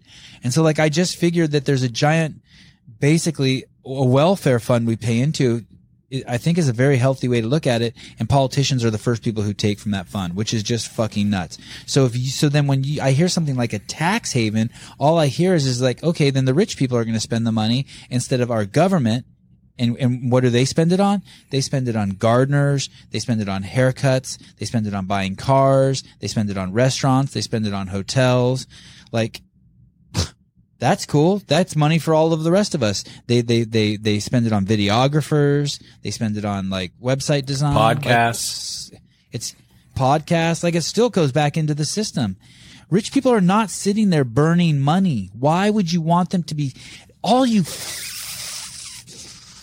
all you fucking idiots who want to tax fucking rich people. Do you fucking understand that the money then just goes to the government? Why not let them spend it and give it directly to us? Fucking idiots. And the government is not doing good things with it, so stop thinking it is. Look what they did in New York. They put tens of thousands of old people in fucking old folks homes and they died of COVID because of that, because of the because of the what they enforced them to do. Meanwhile, our health secretary knew this was happening, United States Health Secretary, and she pulled her 90 year old mom out of the nursing home in Pennsylvania. Have you ever seen our health secretary, Kate? No. Can Can you show a picture of her, Souza, or him? I, I, I can't remember if he went from a her to a him or a him to a her, but it, it went into tra- it did the transition thing, and uh, it was in Pen. She, she, she, I don't know if it's she or he. I don't know what the word. How do you? There it is. Rachel. Oh, it's a her. I so I don't know if Rachel was a dude or a chick at the time, but she was the health in charge of health for the state of Pennsylvania. That's one of our 50 states. And she basically, during the COVID crisis, she pulled her, her 90 year old mom out of nursing homes, her uh, nursing home in Pennsylvania and brought her home. Meanwhile, in Pennsylvania, old people were being pushed into nursing homes and died of COVID, knowing that it would spread in there like wildfire. Fucking nuts. And yet, and then Biden makes her the assistant secretary for health. And she's okay with kids who are 12 years old or something like that, crazy like that, getting sex change operations. Uh, no. And it has nothing to do with sex change operations. You shouldn't be fucking with a 12 year old's ho- hormones, period. 12 year olds shouldn't smoke weed. They shouldn't do anything to alter the brain chemistry. They shouldn't drink alcohol. They shouldn't eat sugar. And they sure as fuck shouldn't do a direct assault on their hormones. And by the way, that's why you don't eat sugar as a kid too, because it's a direct assault on your hormones. But you don't fucking like you if they want to chop their penis off or get a penis or whatever, wait till they're older. Let the fucking brain chemistry and everything settle. It's like getting a nose job when you're fucking 12. Like, uh, excuse me, that thing is gonna fucking grow huge still. Right, James? Correct. James, do you have a perfect nose? Can I see you for a second? What, what Let's kind give it a shot. Let's see. Oh yeah. God damn it. It's nice. It is. It's good. It's good. We went there tonight. Thank you. Thank you. Thank you, Kate and Matt. You're welcome. Um, what what's yeah, it? thank you guys. Have we made it? I Did we think- make it to the end? No. Are we landing the ship? Yeah, but Can- just like can we regular please dudes, Kate, someone- we don't Plane? care. The plane? We don't Land care. the ship plane. We don't care if we we made it. Hey, um, uh, Hobart, what's the deal with uh s- next Sunday? Good to go next Sunday. Kate. Yeah, good to go. So, guys, just so you know, what what looks like is is what happens is if we do it on Sunday, it's going to be at six p.m. If we don't do it on Sunday and we do it like on some other fucked up night, um, and we're kind of like we've hitched this wagon to uh, Hobart. So if Hobart works on Sunday night, then we can't do it Sunday. So then we do it another day of the week, and then then it gets pushed later, and then it's because of my kids. I have to, I can't do it at six, so we push it to like seven or seven thirty. So if you have any complaints, send the DMs not to Kate Gordon, not to Sevan Matosi, not to Matt Souza. Yeah, who's that pointing at you? send them to at James Hobart. Ooh, nice guns. Oh yeah, yeah. it's nice. CrossFitters have nice armpits. They Yes, do. It's yes. just a fact. I am way I am up way past my bedtime, says Logan Mars. He's 55. He's fucking should have been in bed at 8. That's the guy who called, I think. uh Wow, the gang is all here from Jenny Sock. That was when Brian was on. I'm just cruising through these real quick, see if anyone needs any love. Um, fix Hobart's audio. We got it fixed. Sevan, when are you starting your testosterone cycle? Oh, do you guys want to talk about the Ricky Garard podcast at all? Do you guys like have any strong? We kind of need Brian here. I watched. that. I only watched the first couple. I didn't really watch it. I'll be honest. Did you watch it, Kate? I saw I saw the post that was um, put up on social media of Chase being like, "Did you or did you not?" And he was like, "Yeah." That was that was the clip that was put up. That like you know everyone was sharing that. I, I just feel like let's That's let's move saw. on from that shit. You know, like aside from Pat Vellner, like I don't think anyone else needs to have a gripe. And it's just you know like Ah, I agree. life is long I agree. and people change. I don't know if that's totally true what you Yeah, said, but- but, I do think Vellner can have a great. like, but and- you're but he but he's the guy who was in the arena. Like no one else was there. I just you know it's just like life is long. People change. It's complicated. People make mistakes. Some mistakes maybe irredeemable. Most of the mistakes you make probably not. All that classic throw stones Oh, glass shit, house shit. really? Yeah, I just I don't, Why aren't most of your mistakes redeemable? No, no, What are you I think about? You I- like that no, no, no, no, I- that Kate got in her arm. exactly. I know. I think most mistakes are redeemable. You know, but it's like I think the attitude is Oh, like are redeemable. The Okay. attitude is like Ricky did steroids and he's built his foundation and he has steroids in his system and he benefited from that and you know we can never we can never unchange that and it's like well you know what if we're going to take that argument then everyone competing at some not everyone a lot of people competing at some point in their life has have probably had some competitive edge that wasn't necessarily due to all of their hard work you know it's like so and so's genetics. Like, are you just gonna be like, well, he's genetically better, so we can't let him compete? It's just stupid. You know, it's like, let's move on from the Ricky thing. Let him compete. If he wins, great. He's probably not going to win five in a row like Fraser did. So like, like that argument's not going to matter. And if he does, when we get to that point, then we can have that argument. There you go. Last word with James Hobart. Move on from the Ricky thing, people. Jesus. Well, you know, you know that fourth, uh, that fourth games that uh, Froning won. He, th- that was all bro reps, bro reps. he was so uh, Rich Froning was so intimidating and so beloved. And if you would have given him a no rep, the fans would have come down and killed you as the judge. And so Rich Froning did not really win that fourth one, and it was all bro reps. Okay. That was his unfair. Then great. advantage. He didn't, and he went and won four more with the teams. Like I just, it's just like guys, let's move on. Like there's just so much other good stuff going on in the world. Killing me. You're killing me, people. I would bro rep the shit out of Rich. Can you imagine if you were judging Rich the whole time? Like you'd be like, "Hey, what's up?" Like you're not even counting his rep. You'd be like, "Hey, whenever you're done, you just move on to the next thing. You do you, buddy. I'm just here, just checking." I would out. no rep I'm him into oblivion. Not me. Not me. Judging is um, fucking terrifying, though. Horrible. Hey, Rich, when you're done with this workout, um, could I have your shirt? Twenty. You're done. You're done. You're wringing the shirt, the sweat. You're wringing the sweat onto you. Yeah. Oh my god. Oh. Hey, dude, do you Oh want a 67? Hey, you should have your you you should have your wife sell the uh the the the water that's in the jar with your balls. You should have her All right. sell On that. that note, I think it's I think it's time to take us off the air, Matt Souza. All right. He can't do it. I do it. I do it. He's he's a one trick pony. and we're done. Well, I can't wait to lose my fucking job after that. Oh no, we're still recording. talking we're definitely about? still recording. Every